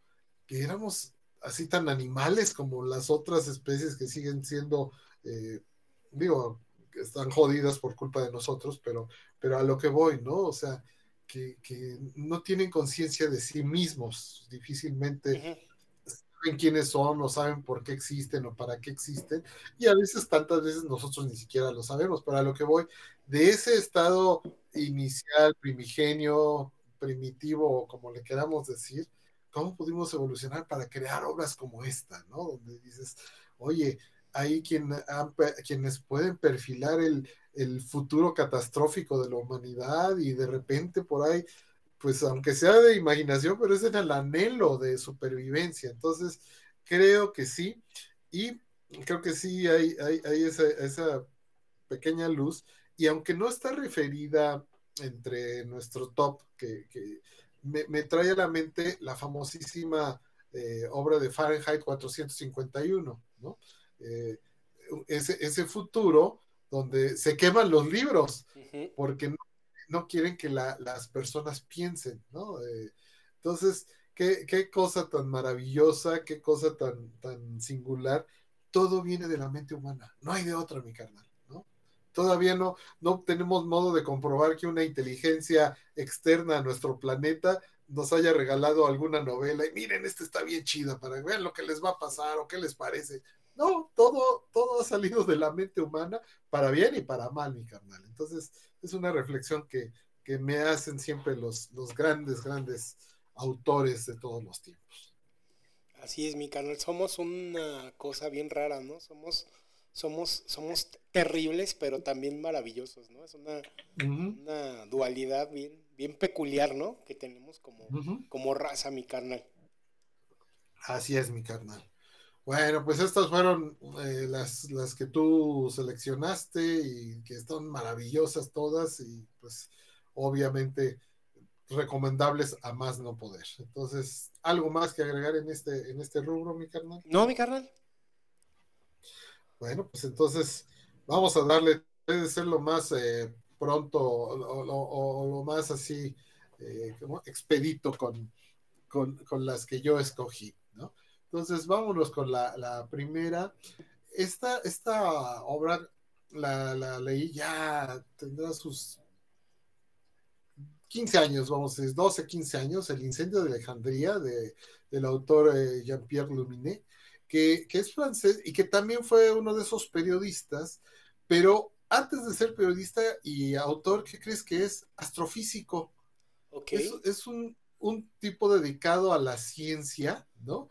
A la ciencia y después un poco como, bueno, el gran Carl Sagan, eh, como, el, eh, como el mismo este, Stephen Hawking, como el gran eh, actor este, Neil deGrasse Tyson, todos ellos que son científicos, pero que les gusta la divulgación científica para un público más amplio, que, que, estamos muy lejos de, poder tener las capacidades de ellos o de acceder a los conocimientos de ellos, pero que, lo bajan a un, a un este, lenguaje que, sea accesible y que nos permita entender la importancia ¿no? de la ciencia y de los avances y de todo, todo ese rollo. Bueno, este, este señor, este, tiene, diversas obras, eh, pero e, esta que me, que me encontré del incendio de Alejandría trata de la historia de ahí en Alejandría, en Egipto, ¿no?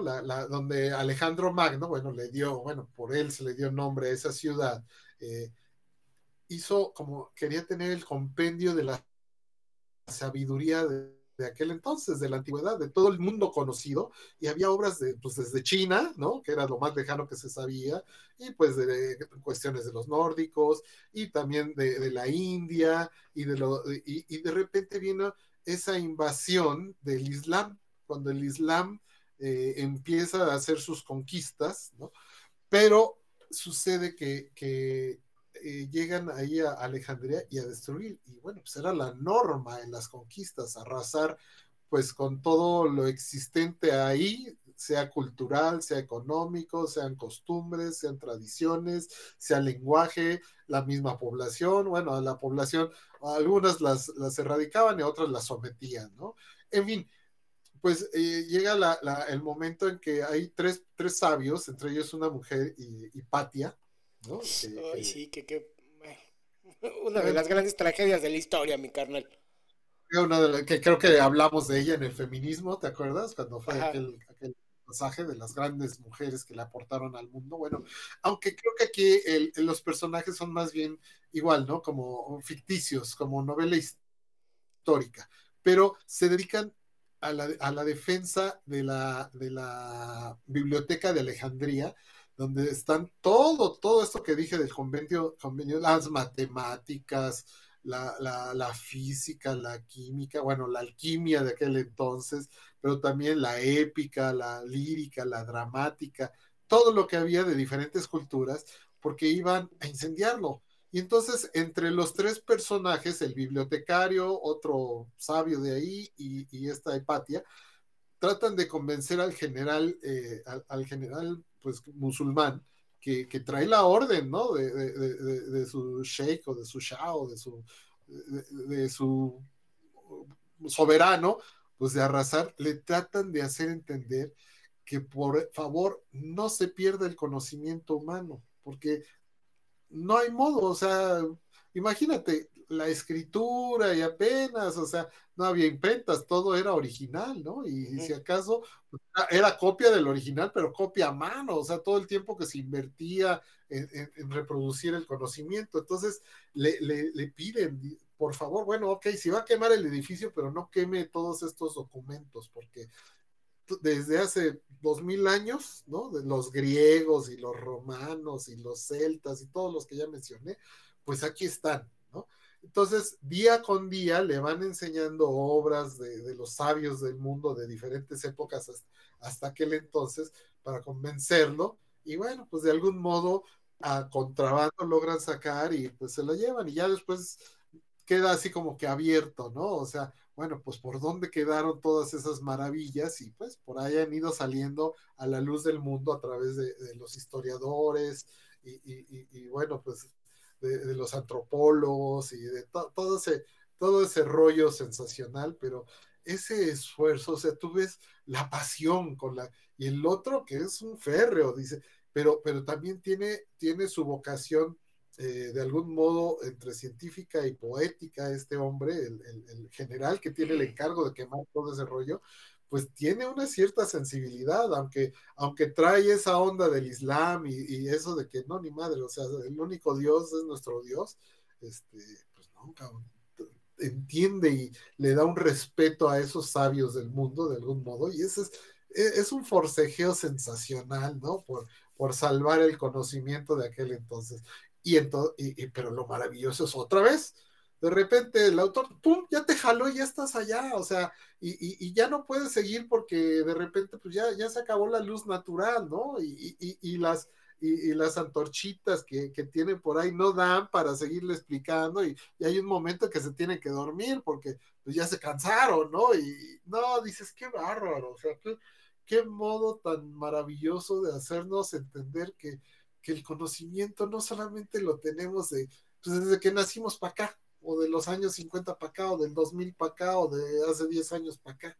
No, la tradición del hombre como un, como un ser cultural viene de mucho más y de como un ser intelectual, mi carnal, porque, bueno, cultura también era pintar, como decíamos, ¿no? Las cavernas, pero ya con un intelecto y con, con una documentación en, una, en algo que después puedas trasladar de un lado a otro o legárselo a otras personas o ponerlo como, como ahí en una biblioteca para que tengamos más acceso todo mundo. Entonces, esto por eso me encanta, es, es una defensa de la cultura, una defensa de, de, los documentos escritos, lo cual implica pues una defensa de la lectura. Entonces, sensacional, yo siempre que, que, la leo, que la traigo a colación, pues me, apasiona mucho cómo, cómo el autor logra meterte a ti y decir, cabrón, ojalá estuviera yo ahí para defender esa, esa biblioteca. Sí, mi carnal, lo voy a, no lo he leído, voy a, voy a, voy a buscarlo para, este, para echarle una, una revisada y, y sí, digo, es, este evento es, es, es ahora sí que canon, ¿no? Dentro de todos los historiadores se dice, ¿no? Que se perdió, bueno, no se dice, se sabe que se perdió todo o la mayoría del conocimiento humano, ¿no? Que, que se había acumulado hasta ese momento. Entonces, sí es una de las grandes tragedias de la humanidad, mi carnal. Sí, sí, sí. Digo, con su equivalencia, eh, como la conquista, digo, eh, al fin y al cabo son conquistas, ¿no? Son guerras de dominación, pues lo que ocurrió aquí con las culturas con, Sí, con todos los códices, ¿no? Que los quemaron, pues que porque estaban muy feos esos monos y eran demonios, ¿no? Sí, eran demonios y todo lo, todo lo que no fuera Jesús, pues era el diablo. Era el diablo y la quemadera de códices y de, por ejemplo, toda la medicina, ¿no? Tradicional, ¿no? Que había también una gran pérdida, ¿no? Que, que, que, o sea Ahora sí que cuántos años nos echan, estos eventos, cuántos años nos echan para atrás, mi carnal. Sí, exactamente, exactamente, ¿no? La, dominación y el exterminio de las culturas, pues le dan en la madre a todo, a todo lo demás. Entonces, bueno, esto es lo referente al incendio de Alejandría, mi carnal. Ok, mi carnal. Lo voy, lo voy anotando para, para ponerlo ahí en el backlog.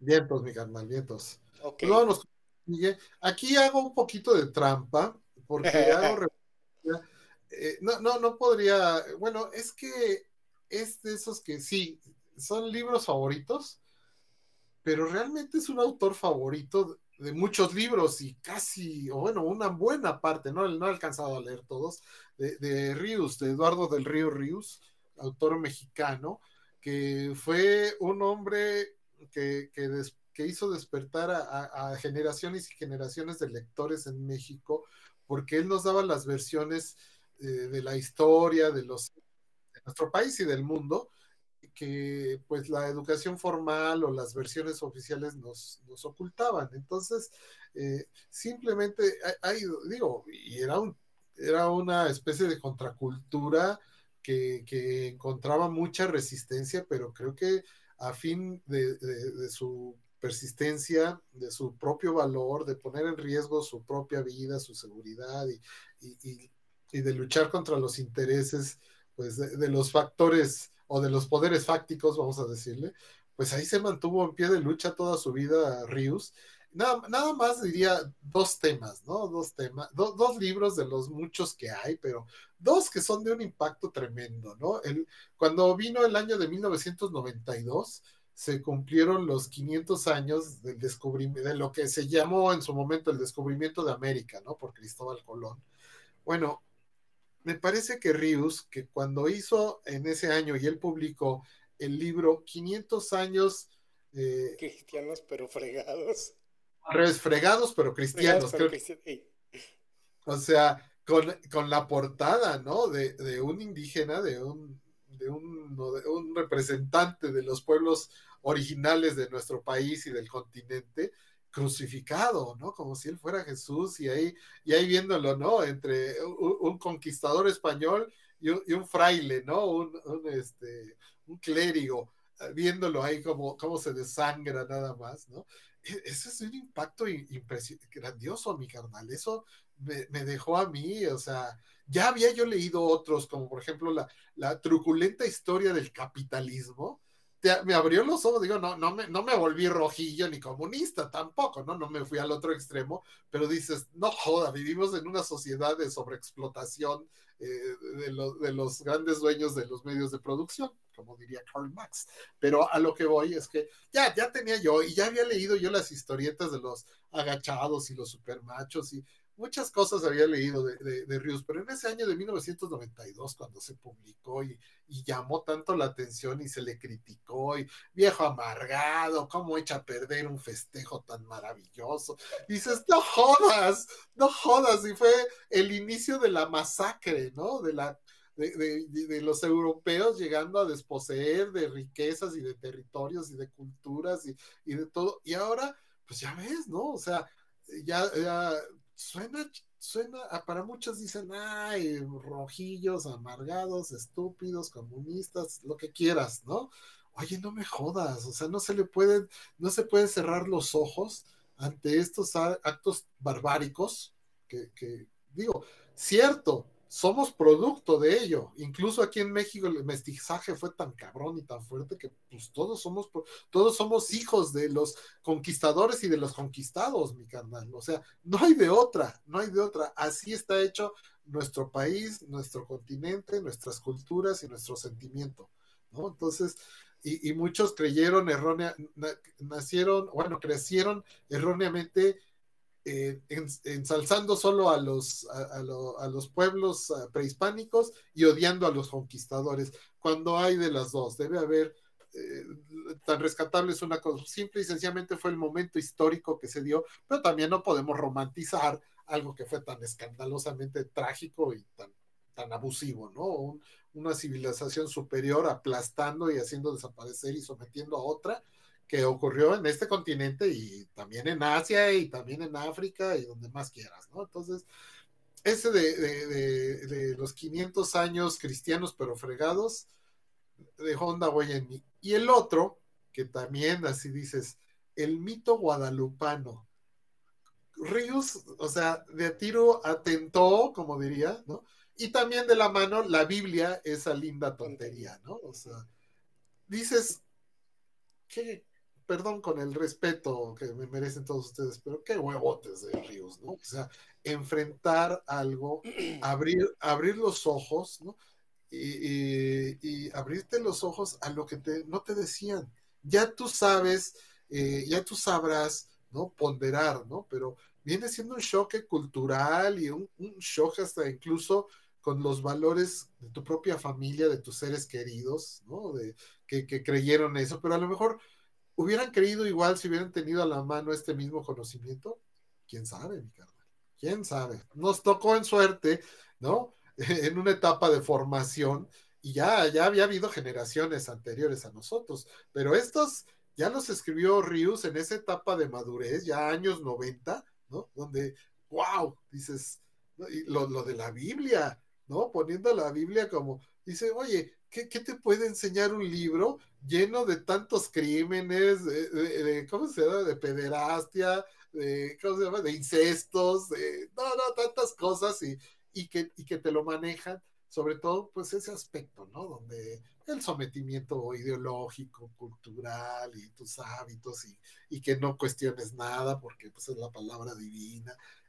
Fue, fue muy fuerte, ¿no? Entonces, Ríos tiene toda esa serie, ¿no? Una, una serie grande, ¿no? La política mexicana, por supuesto, ¿no?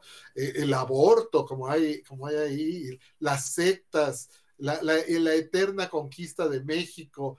No, no, tantos libros, tantas, es toda una biografía, de veras, a Ríos hasta le debería, yo, yo le dedicaría también un programa completo, una ascensión completa, porque aportó mucho, ¿no? Aportó mucho a cómo a cómo esta sociedad se ha ido transformando, aunque sea de poquito en poquito, pero creo que abrió muchos ojos, marcó algunas sendas, ¿no? Le costó, se, enfrentó a lo más fuerte, que son los, tanto esos poderes, ¿no? Que como, como la misma, el mismo rechazo de las personas que, que no le creían o que, que no daban crédito a algo que era tan sagrado o tan intocable para ellos. Entonces, Rius en sí no es solamente un libro, ¿no? Ya cité algunos muy brevemente, pero es, un, es toda una obra completa que, dejó una huella en generaciones y generaciones y específicamente en mí. Yo lo, le tengo una gran, un gran respeto y un, gran agradecimiento por, por, todas las cosas que me hizo ver. También he ponderado muchas de las de las cosas que él planteaba, también las he puesto en entredicho y, eso me, ayudó, ¿no? Digo, gracias a estas lecturas he podido ir ponderando y forjando un criterio que pues, es con el que voy rigiendo pues mis valores, mi vida y las decisiones que voy tomando, mi carnal. Sí, es, es como curioso porque es como el, bueno, hablando también de mi experiencia y por los libros que tenías ahí, y digo, y, digo, ahorita digo para, para los que no vayan a pensar acá, acá mi carnal me digo, mira mi carnal, chingate. No, nunca, jamás, o sea, nada más los tenía ahí. Y pues ahí llegué yo de tentón curioso a ver qué chingados es eso. Y pues es este, como un, como un despertar así, este, al, al adoctrinamiento del, que, que, vienes teniendo con la formación tradicional, ¿no? Ya sea en escuelas públicas por las versiones, ¿no? Oficialistas, ¿no? Que se manejan de la historia, o las, o las escuelas este, privadas, ¿no? Que generalmente son católicas, ¿no? Entonces, como sea, siempre aquí en México estás desde muy niño expuesto a, o, o más bien, vas siendo formado por diferentes tipos de adoctrinamiento, ¿no? y llegas con este, y llegas y te topas con la obra de Rius completamente choqueante, así, pum, te encuentras así como dices, no esa portada. ¿Qué es eso? ¿Cómo que la Biblia es una tontería? No inventes, ¿no? Pues, ¿de qué se trata esto, no? Y es curioso, ¿no? Porque entiendo que también algunas personas de entrada pudiera alienarlos, ¿no? Pero pues están viendo acá que el perro es huevón y le ponen tapete y pues te da la completa curiosidad y dices, pues a ver de qué se trata esto, ¿no? Y digo, y, y, si bien hay algunas, digamos, algunos datos que se llevan a lo mejor, digo, y también es lo que está padre, ¿no? Porque, o sea, digo, no, no voy a decir que no fuera serio, pero sí lo lleva mucho como con un sarcasmo muy ácido, en donde hasta llegas como a dudar. Finalmente sí te muestra el camino, ¿no? Para, como dices, ¿no? Para, para poder hacer contrapeso y para poder irte generando un, un criterio con, con diferentes versiones, ¿no? De diferentes cosas y de la historia. Y, y, y, creo que sí, México le debe mucho por ser ese, ese contrapeso, ¿no? Que tanto necesitó y sigue necesitando, ¿no? En, en, años. Entonces, es un, es un legado cultural que, que ya está y que le debemos de agradecer, ¿no? Que, que si bien no es una obra con esa con ese como rigor académico, o a lo mejor que, que se le pueda dar como cierta seriedad o, valor en la academia o lo que sea, sí sirve como punta de lanza como para irle jalando el hilito a la media, ¿no? Sí, y, también lo padre es que él, ponía sus referencias bibliográficas, ¿eh? tal ah, cita de tal libro, y al final también hacía sus fichas bibliográficas. Ah, claro. O ahí, mismo, o ahí mismo, ¿no? Ponía un asterisco en el cuadrito de su mono y abajo la cita, ¿no? De dónde lo había sacado, un dato del autor, en fin. Eh, eh, eh, por ejemplo, él tenía mucho esa, esa, esa línea de, por ejemplo, Marx para principiantes, ¿no? o Cuba para principiantes, y así varias, ¿no? Varias, este, eh, vegetarianismo para principiantes, o en fin, varias, cosas, defendía el vegetarianismo, eh, eh, hacía aportes culturales, por ejemplo, la, el libro de las malas palabras o algo así, y, de dónde venían, de qué país, sobre todo el idioma español, ¿no? De qué país y cómo se usaban en un lado y cómo se usaban en otro, en fin, pero hizo una, obra que está aquí en la, esquinita de esta cuadrícula que hice, de este collage que hice, Ríos para principiantes, mi carnal.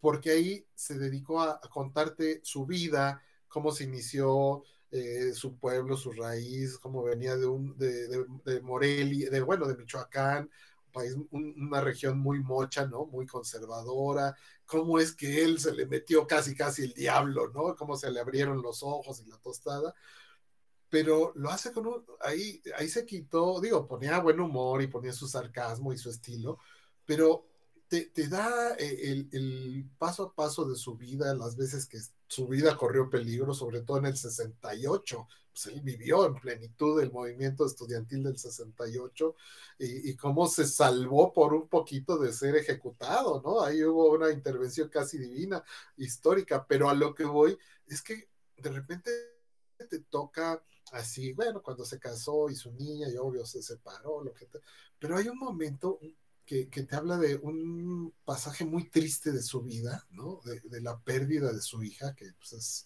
conocido de, los que están allegados a, él, ¿no? Este, y públicamente.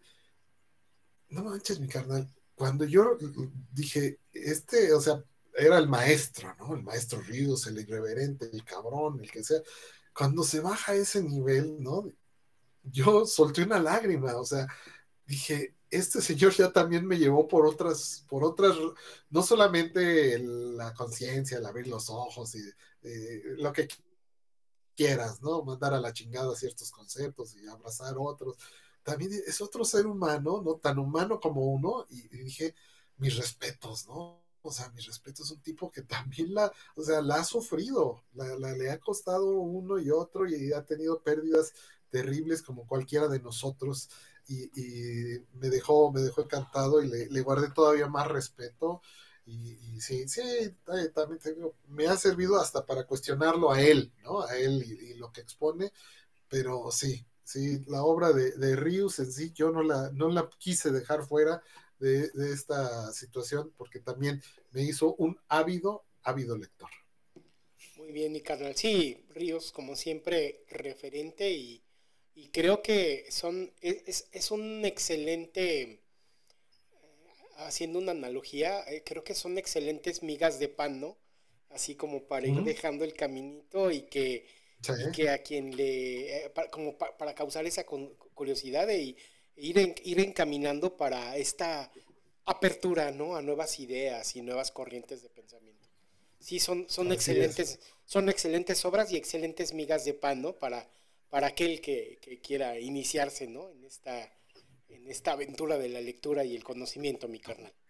Sí, es así. Desgraciadamente ya falleció Rius en 2016, y este, pero bueno, dejó, dejó un legado invaluable para, nuestro, pues para nuestra cultura y nuestra sociedad. Vamos con lo que sigue, mi carnal. El que sigue, mi carnal. Rápidamente. mi carnal el padrino, mi carnal, mi carnal, el padrino de Mario Puso. Digo, no la vamos a hacer larga porque también es para, dedicarle sesiones completas. Pero desde mi punto de vista, o sea, yo no he encontrado otra, otra obra que, que, dice, que, que ponderes tanto la película como el libro. Dices, al libro no le duele nada, a la película no le duele nada. Con la, con la consabida, ¿no? Eh, vamos a decir, eh, pérdida de una obra literaria a una obra cinematográfica, por el espacio, por el tiempo, por lo que ya hemos dicho. Pero definitivamente eh, El Padrino me hizo tanto sentido, mi carnal, ¿no?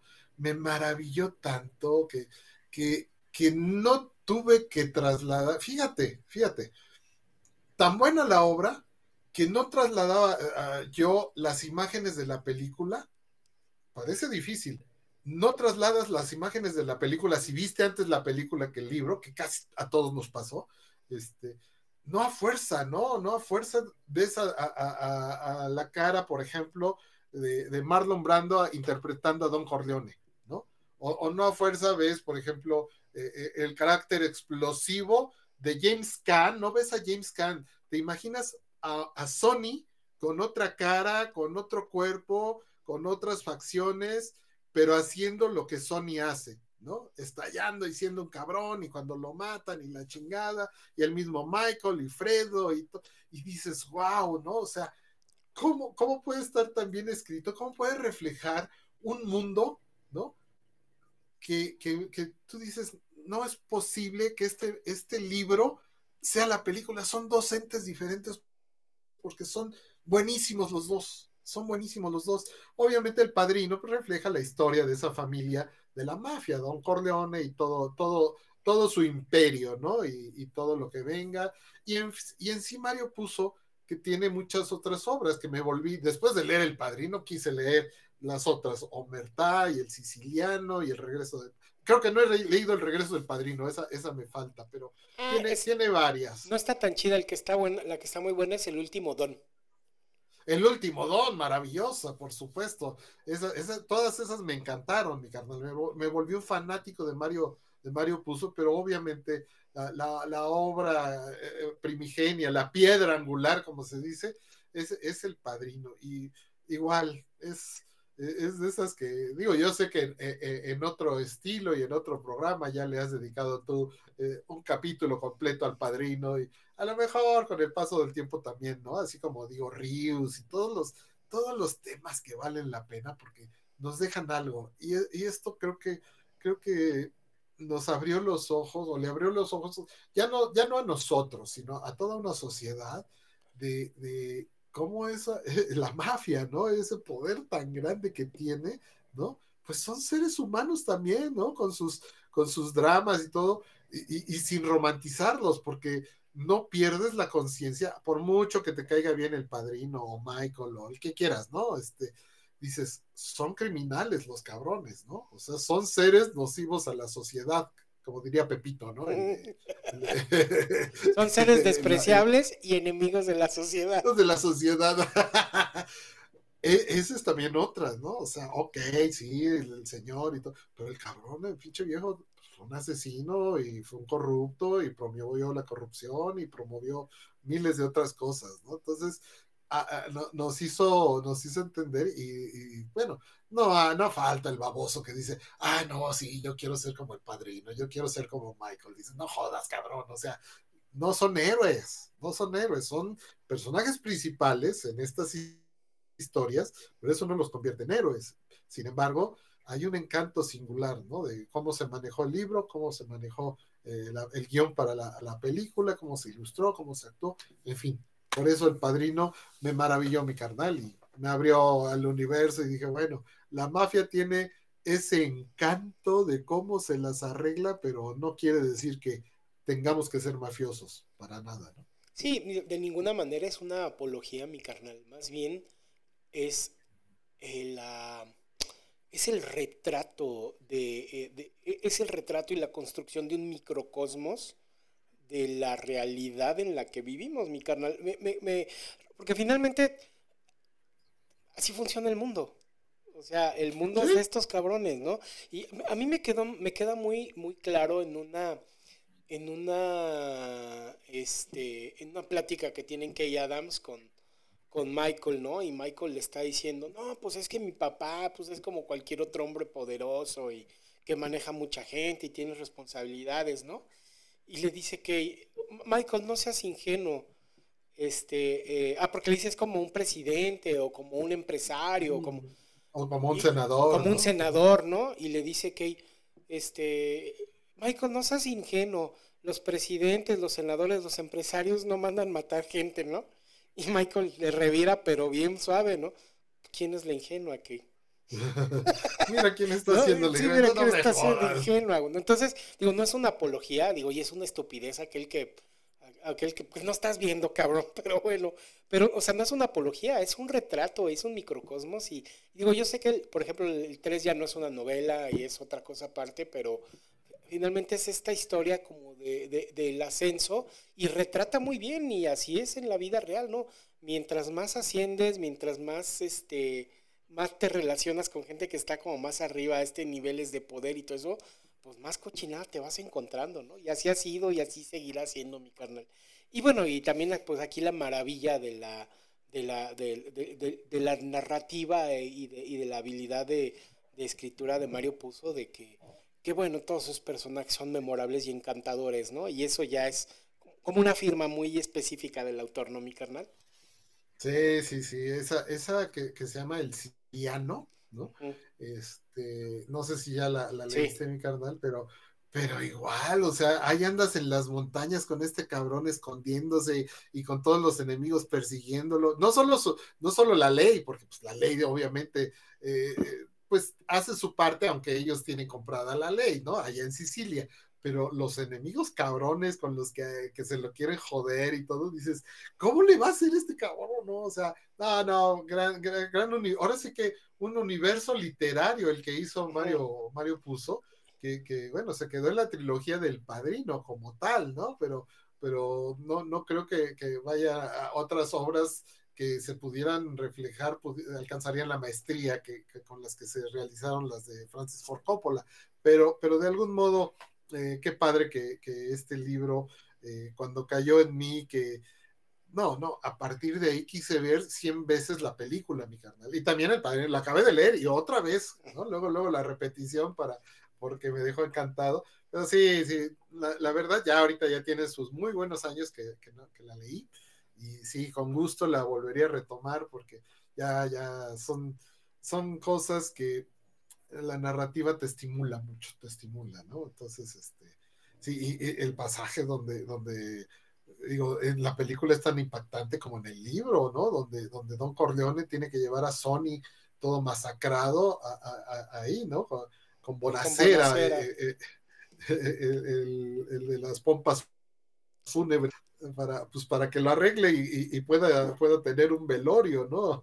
En fin, no, no, no, qué maravilloso, qué maravilloso esta, esta obra y sí, muy, muy recomendable para todos. Puede ser, puede sonar a viejo, a clásico, pero no, no, no, no tiene edad. Yo, yo, estas obras que estamos diciendo, simple y sencillamente no tienen edad. Las puedes leer en cualquier momento de tu vida y va a causarte un efecto maravilloso. Y, y te aseguro que lo van a leer en 200 años, mi carnal, y va siguiéndose, va a seguir siendo algo maravilloso. Y es, es, es una obra atemporal. Y, lo pudieron haber leído hace dos mil años unos romanos y también les hubiera parecido algo maravilloso. sí, sí, sí, porque, porque refleja esa, esa parte de la condición humana, ¿no? La parte donde la corrupción, ¿no? El poder, la, la, la, lucha por el poder. Es una historia de lucha por el poder que tiene tanta vigencia hace tres mil años como, como en el 300 años en el futuro y lo que quieras, mi carnal. Es un clásico de Perfectamente. Perfectamente bien dicho, mi carnal. Muy, muy bien dicho. Pues vámonos con la que sigue porque ya es tarde, mi carnal. Mira, si no el egipcio del autor, a mí, digo, me lo dejaron leer en la secundaria y me conquistó y la he leído como otras ocho veces. Pero, pero eh, eh, eh, me, maravillaba que el autor finlandés Mika Baltari decía, que tiene que ser un finlandés en Egipto, ¿no? Escribiendo, bueno, pues obviamente con el oficio, con el oficio no solamente del escritor, el novelista, el investigador, porque es, una, es una novela, una fantasía histórica ubicada como en 3.000 años antes de Cristo, ¿no? En el apogeo o en uno de los apogeos o de los momentos críticos de, la historia del Egipto antiguo de los faraones, ¿no? Y un hombre, otra vez, ¿no? Si no egipcio, eh, el egipcio así como, como ya referimos a Mixley de Azteca, ¿no? O, a Forrest Gump, ¿no? De esa, esa épica. Igual, si no el egipcio, le toca ver momentos específicos, ¿no? En los que él no es el protagonista, pero él es el que nos lo trae a nosotros, nos acerca a la historia, ¿no? Y, también me abrió los ojos a tantas cosas a tan temprana edad que le tengo un aprecio maravilloso, mi carnal. Eh, eh no pues es, una especie de Moisés, porque es eh, abandonado, ¿no? Abandonado en las aguas del río Nilo, en una canasta, y llega a la casa de una familia pobre, ¿no? Y, por, la, por la, el cesto de mimbre, eh, la, ropita que trae el niñito, el bebé, la, tela, etcétera, descubre, eh, te da a entender que viene de una familia noble que quizás se quisieron deshacer del chamaquito, ¿no? Pero pues como no saben nada y el buen corazón de sus padres adoptivos, pobres a más no poder, ¿no? O sea, eh, su, su, padre era médico de los pobres, del barrio pobre. Entonces, pues imagínate, sus, pacientes pues le pagaban con, lo que tenían, con, un, con una jarra de cerveza agria o no sé, con algún, eh, con algún animal, una cabra o con una vasija de leche o con frutas o con un, con un pastel hecho ahí y todo. Entonces te va dando, desde ahí dices, no manches, o sea, ¿qué tipo de vida hubo, pero ¿en qué tuvo que meterse Mika Baltari en su investigación para entender cómo ir y expresar cómo era la vida de esa parte de la sociedad que no conocíamos? Porque siempre las historias se refieren a los faraones, ¿no? Y, a los palacios y, a las, y, a las pirámides que eran sus tumbas para que ahí pudieran vivir la vida eterna y lo que quieras, ¿no? Pero, pero ya desde que el árbol sicomoro que había ahí en su jardín viejo y todo, y, este, y, los, y que el niño, como los niños jugaban a ser soldados, pues el niño, este, no, papá, yo no quiero ser doctor como tú, mira qué pinches jodidos, no ganan pinches doctores porque obvio no tenía otras referencias él, ¿no? Era donde él vivía y él pensaba que todos los doctores yo voy a ser soldado, los soldados viven la gloria y la chingada. Y dice, ah, ¿quieres, no quieres estudiar, no quieres ir a la escuela. No, ni madre. los soldados ni siquiera necesitan ir a la escuela, ni siquiera necesitan saber escribir, con que maten a los demás cabrones, con eso tienen, ¿no? Ándale, vente. Y entonces este, se lleva su jarra de vino y se van, y se van a buscar ahí, y el niño no entiende por qué lo lleva, ¿no? A un barrio, si de ellos eran pobres, todavía más jodido que ellos, un basurero prácticamente, y de repente le llama, a, llama a una persona y sale un, viejito por diosero, creo que todo cojo o, tuerto, o las dos cosas, vetos a ver, ¿no? Todo jodidísimo y amigo y todo, y, y le dice, mira, aquí está mi hijo, este es mi hijo que quiere ser soldado como tú, este, chamaco ah, Dice, ah, ¿tú quieres ser soldado, cabrón? y le empieza a contar su historia, cómo él dirigió ejércitos y tuvo la gloria, y el mismo faraón lo le puso collares de oro y tuvo todo. Y que acabamos, porque no, como no sé escribir, valió madre, ¿no? y de repente se murieron los que estaban arriba en el poder, que me pusieron en el poder, ya valió madre. Esas historias, carnal, te ubican, aplican en todas las sociedades de todo el mundo. Y dices, wow, ¿no? Y otro pasaje, porque así finalmente dice, ahí en la madre, no, pues ya cuando ve lo jodido y que es un borrachín y que es un pordiosero y que dice, no, ni madre, ¿no? Entonces, papá, sí quiero ser médico como tú, ¿no? Entonces, ya cuando entra, obviamente también te refleja esa etapa donde las escuelas, ¿no? Igual que en todas las teocracias, como bien lo mencionaste, entonces están, el conocimiento era pues acaparado y era dirigido pues por las élites y por sobre todo por los sacerdotes, por las iglesias. Y entonces, este, ¿qué, es lo, que, es lo que, me abrió los ojos? Es que te, enseña cómo el temor de Dios, bueno, de los dioses, porque allá había muchos dioses, ¿no? Y, y de los maestros y de las autoridades y de que, y de que el faraón e, e, es, la encarnación de Dios, ¿no? Aquí en la tierra, en la chingada. Y entonces cuando él se da cuenta cómo los sacerdotes son los que manipulan todo en la escuela y cómo se corrompían. Y son ventrílocos y así, ¿no? Y así ve cómo hacen sus tranzas y todo. Como que... Sí, sí, como... Sí, sí, sí, dilo, dilo. No, no, no, es que como, sí, también, ahorita que me estoy acordando, si no el egipcio también, es que no me acuerdo si lo leí completo Ahorita, ya me, ahorita que me estás platicando, estoy teniendo como, como flashbacks, pero no me acuerdo si nomás agarré un pinche resumen porque no lo alcancé a leer y, fue como para entregar la tarea o algo así, pero sí me estoy como acordando, mi carnal, de, de, este. Hasta ahorita, hasta ahorita me acordé de, ah, cabrón, sí es cierto.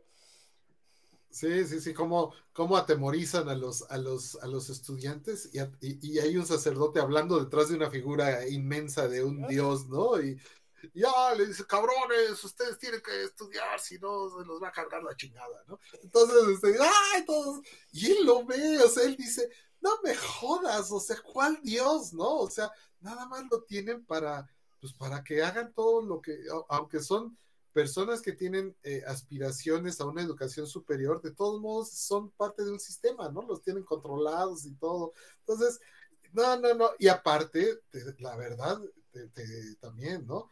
los usos, las costumbres, los aprendizajes que tiene él eh, eh, ya como médico, las pasiones desmedidas, ¿no? Por una mujer que le hace perder toda su fortuna, pero te la retrata tan maravilloso que casi, casi tú te enamoras de ella, ¿no? La ves como una deidad y, también te refleja una parte muy importante porque,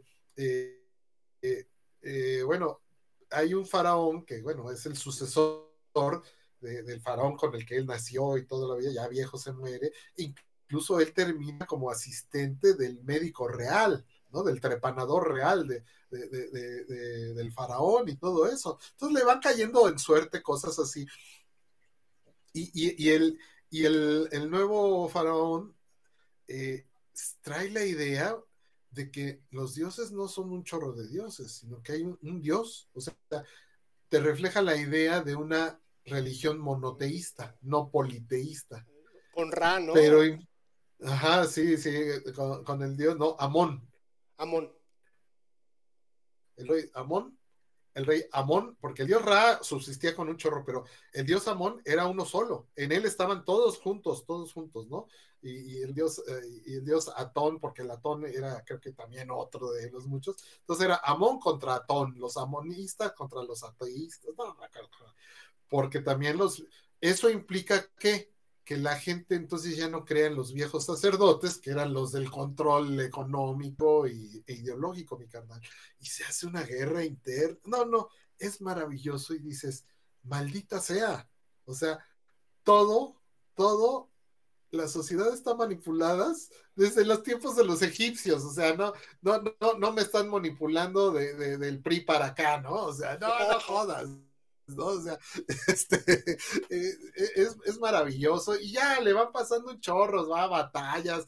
Y hay, y hay un momento en que uno, uno que fue un soldado así venido de, de los eh, extractos más bajos de la sociedad, pero por su disciplina llega a ser general y hace conquistas y todo, y en unos movimientos políticos queda de faraón ese cabrón, ¿no? Queda de faraón y este, y, lo primero que hace es ponerse a él y a toda su familia como casta divina, cabrón. Ah, o sea, siento que eran unos pinches peladazos ahí, ¿no? De Ciudad Nesa de aquel entonces, si quieres. Este, no, no jodas. Y, y aparte, dices, ¿cómo siempre los poderosos manipulan la historia? Porque no solamente le dio casta divina a su familia y a él mismo, ¿no? Sino que mandó a que con cincel borraran la historia de los anteriores cabrones que habían estado, que, lo habían precedido y que sí tenían sangre real, vamos a decir, que sí venían de una tradición más añeja, ¿no? Mi Para, para borrar su, su, origen así, ¿no? Como dice, si este cabrón nació con estiércol en los pies, entre los dedos de los pies, ¿no? Y ahora es el faraón y, y si no es que eh, se da cuenta de eso y sabe tantas cosas que hasta lo destierran y ahí en el destierro es donde escribe sus memorias. De hecho, así empieza él diciendo, pues esto nada más lo escribo para mí porque sé tanta mierda que, bueno, ahí va. Ya quien la quiera leer, que la lea, quien no, que no. Entonces, no, no manches, mi carnal. Es maravilloso este libro, me, me, me, fascinó así de, de, chavo de secundaria y que siento que, que a lo mejor parecía avanzada para, para la etapa, pero no sé, a mí sí me gustó, a mí sí me conquistó me volví un fanático, la leí chorro mil veces y, la recomiendo siempre que puedo. Muy bien, Nicano. No, yo creo que sí me la voy a echar. Como que tengo vagos recuerdos, pero se me hace que hice esa mamá, como que me, como que me la dejaron leer, como que nunca la leí, como que me agarré un, porque sí como que me acuerdo de varias cositas que me estás diciendo, pero me acordaría haberla leído, como que hice alguna, una triquiñuela por ahí para entregar una tarea, pero ahora ya me, ya me levantaste la, curiosidad, mi carnal, y yo creo que me, lo voy, a echar así en cortito. A ver qué. Sí, mi carnal, no, te vas a quedar maravillado, ¿no? Y te digo, a mí me, ahora sí que me agarró mente fresca, mente limpia, mente no contaminada en su momento, pero eh, medio, ¿cómo, cómo dijiste? Ya teníamos nuestra, ¿cómo dijiste hace rato? Ay, despertar. Moldear. No, al contrario, cuando ya tenemos, nos van moldeando. Ay, se me fue la palabra. Adoctrinando. nos van, ya te traía yo ciertas doctrinas desde la niñez, como es difícil que nos escapemos de eso. Ya traía yo ciertas doctrinas. Ah, pero qué maravilloso fue. Esto fue, la verdad, yo cuando lo leí sentí que mi espíritu volaba. Aparecen en Creta, aparecen en Persia, eh, las guerras contra los más salvajes guerreros de aquel entonces, los hititas, ¿no? Y sus chillidos, que, sus chillidos que infundían el, horror y, ¡guau! Dices, qué bárbaro, ¿no?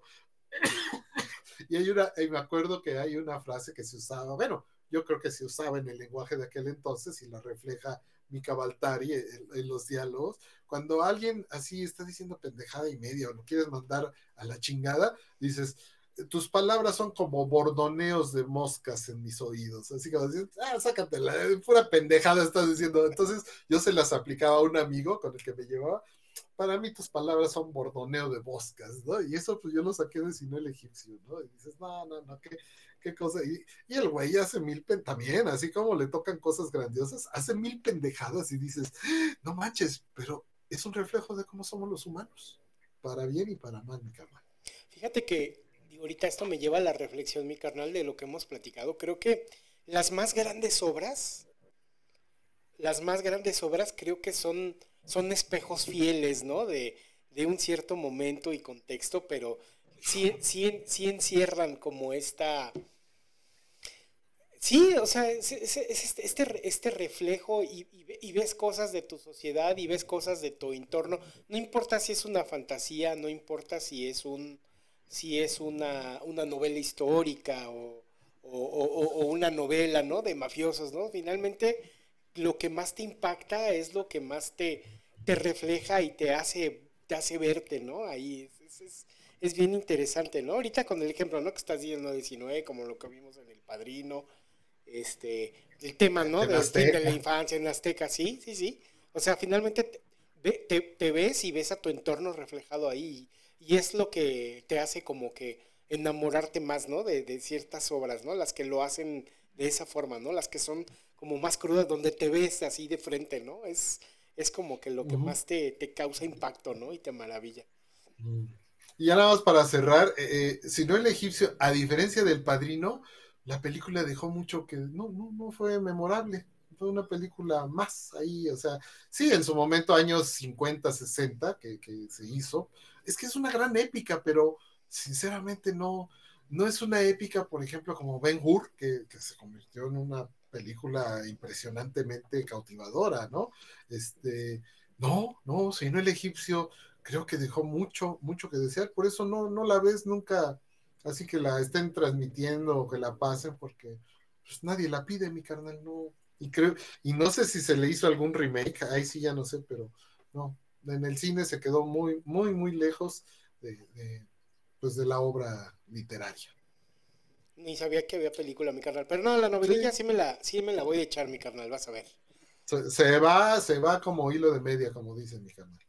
Muy bien, mi Pues vámonos con el último, el último ejemplar que queremos aquí. Pues bueno, es indiscutible que 100 años de soledad, a, mí, a mí me dejó otra vez onda huella.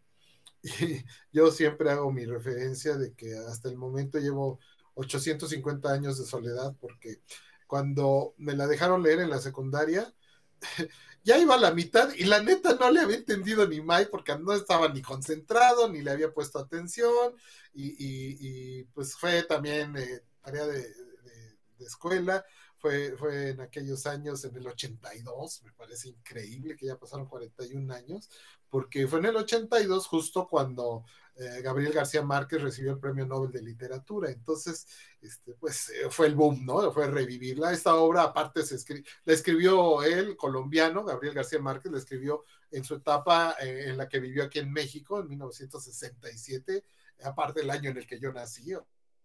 O sea, ya, ya, son, son muchas cosas que, que me fui encontrando eh, para que Cien años de soledad la leyera yo, por eso ocho veces y media la he leído y la volvería a leer con gusto. Este, pero, pero e, e, esa, esa magia que tuvo para hacer un, pues otra vez, ¿no? A, a su modo, pero hizo un universo mágico, pero con los elementos de una realidad cruda y como llegan a decir, ¿no? El famoso pueblo de Macondo, que, está, que, bueno, él lo inventó y lo creó ahí en medio de, la ceiba, ¿no? En Colombia y, y todo eso, este, pues con la cruda realidad del pueblo y dicen, es como la encarnación de todo el continente latinoamericano y como cómo ha sido subyugado y cómo ha sido manejado y cómo ha sido explotado por las potencias y por los mismos intereses internos y lo que quieras, y las luchas eternas entre liberales y conservadores, y, tantas y tantas cosas en torno a, la familia de eh, Buendía, ¿no? De José Aureliano Buendía y, y sus hijos y, y, todo ese rollo, y también, ¿no? Es así como, como desde, de, desde, pues vamos a decir, desde el Génesis, ¿no? Porque incluso eh, hay un génesis, pero incluso hay historia antes de esa familia, pero te la va así como quedando muy de y de repente la ves reflejada en otras, en otras novelas y cuentos de, García Márquez. Entonces dices, no manches, esto es impresionantemente eh, cautivador. Las partes indignantes son indignantes, las partes de valores o de emociones grandes son maravillosas, ¿no? Los, las partes donde reflejas la, la belleza, por ejemplo, el, el personaje de, de, Remedios la Bella, ¿no? Que, que, es una belleza auténticamente fuera de este mundo, ¿no? Tan es así que terminas embelesado, o sea, yo te lo juro, a esa edad yo tenía 15 años yo quería que existiera remedios y algún día poderla ver, ¿no? O sea, porque es que es bellísima y, e incluso, ¿no? Como, como, eh, eh, ¿cómo se dice? Como el cierre de ese personaje también es mágico, es increíble. Sol, solamente podía ser así para que no nos dejara un, un dejo o de tristeza o de insatisfacción. Y ese es uno de los, porque son generaciones y generaciones de los buen día, ¿no? Este, padrísimo, las pasiones humanas, las pasiones eróticas, ¿no? Las luju la lujuria, porque no solamente es el erotismo o el amor eh, encarnado, la lujuria, las luchas de poder, las luchas ideológicas, ¿no? El machismo, eh, la figura femenina, ¿no? La, matriarca, eh, en fin, todo, todo lo que abarca, ¿no? la lluvia, la llegada de los gringos, tantas y tantas y tantas cosas que suceden en todas estas generaciones y en esos 100 años de soledad que le, le, le, te, te, dan una idea, pero nada más una, una pequeña pista, porque cuando vas viendo cómo cada personaje es desarrollado, y, y, ves su, su, luz y su oscuridad, y hay unos que dices, no manches, este nada más tiene pura oscuridad, no jodas, ¿no? Pero tienes que entender sus circunstancias, y, en fin, hay personajes antipáticos, adorables, eh, admirables, eh, de todo, mi carnal, o sea, para mí, Cien años de soledad es algo que es una obra universal, ¿cierto? Que refleja esa idiosincrasia no solo de, Colombia, como ya le he dicho, sino de, todo, de toda esta tierra de sometimiento que, que, que fue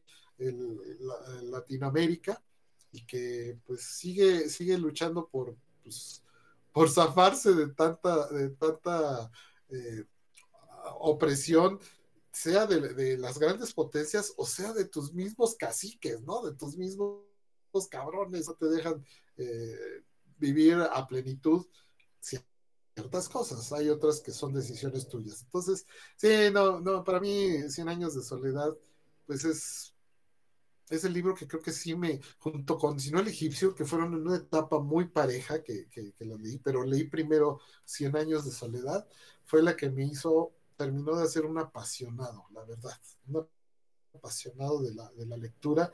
Ya en la, en la, actualidad ya no soy la sombra del lector que fui, debo reconocerlo.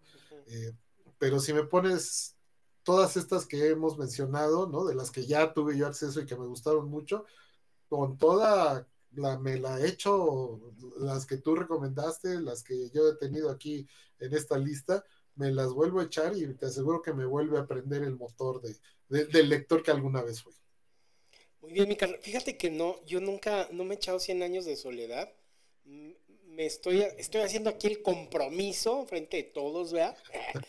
De, de, por lo menos echarme así a la brevedad bien cortito, tanto Sinoé como 100 años. Creo que sí son ya de estas eh, obras, de estos clásicos modernos, que me parece uh -huh. que son imperdibles y que debería, es más, hasta, hasta me siento sucio de no haberme los echado. No, no, mi carnal, no, tampoco. y sobre todo, no, pero... es que ¿sabes por qué? Porque estoy seguro que Sinoé Tuve que haberlo leído en su momento, pero hice una cochinada de seguro para entregar la tarea. y, y, y, me estoy arrepintiendo porque dije, chin, de lo que me perdí por andar de...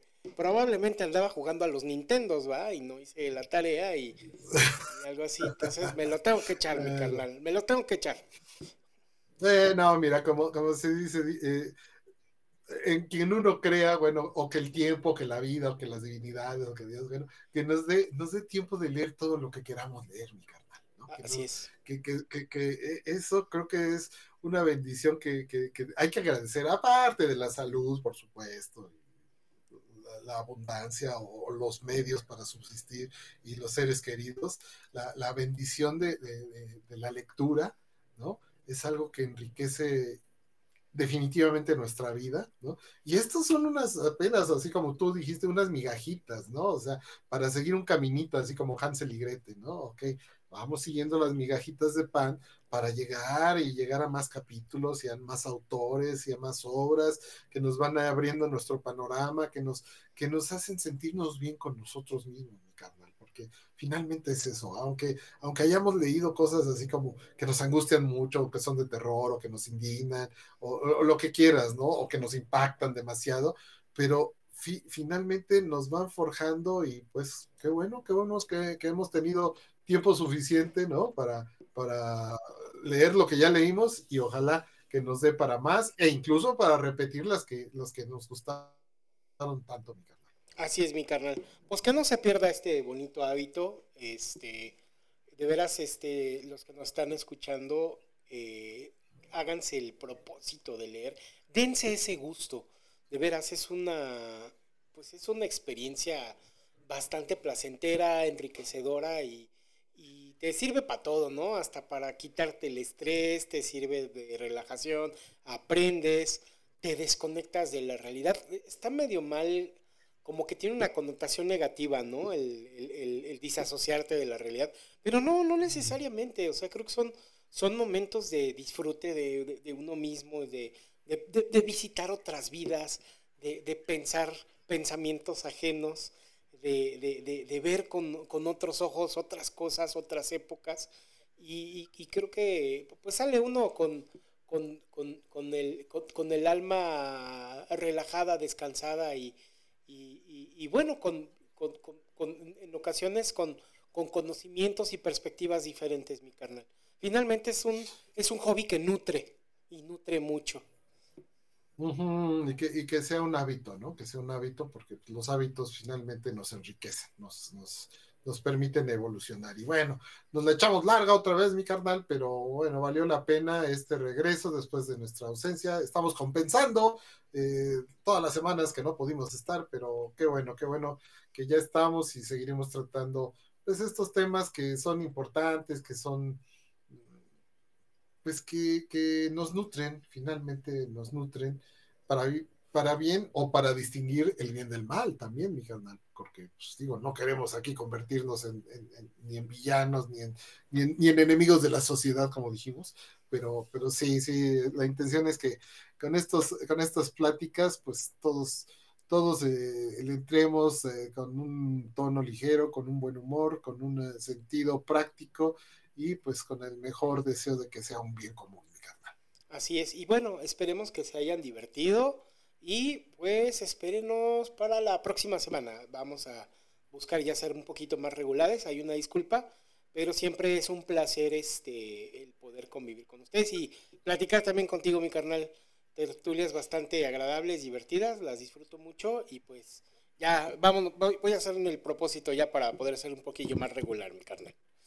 Eh, carnales, cuando se puede, cuando nuestras obligaciones. Este es un gusto y obviamente pues agradecemos a quienes nos acompañan en este gusto y nos platican sus propias opiniones y, bueno, eh, pueden ampliar un, poquito su panorama o nos lo pueden ampliar a nosotros. Ustedes son libres también de eso y lo agradecemos muchísimo cuando, cuando se comunican. Así que, pues vámonos, mi carnal, que tengas bonita noche y gracias para todos. Hasta luego, muy buenas noches. Dice mi papá ya nomás al último, dice, yo para leer no necesito una razón, me sobra mucho hueva, pensar, no como ustedes, ya leí mucho.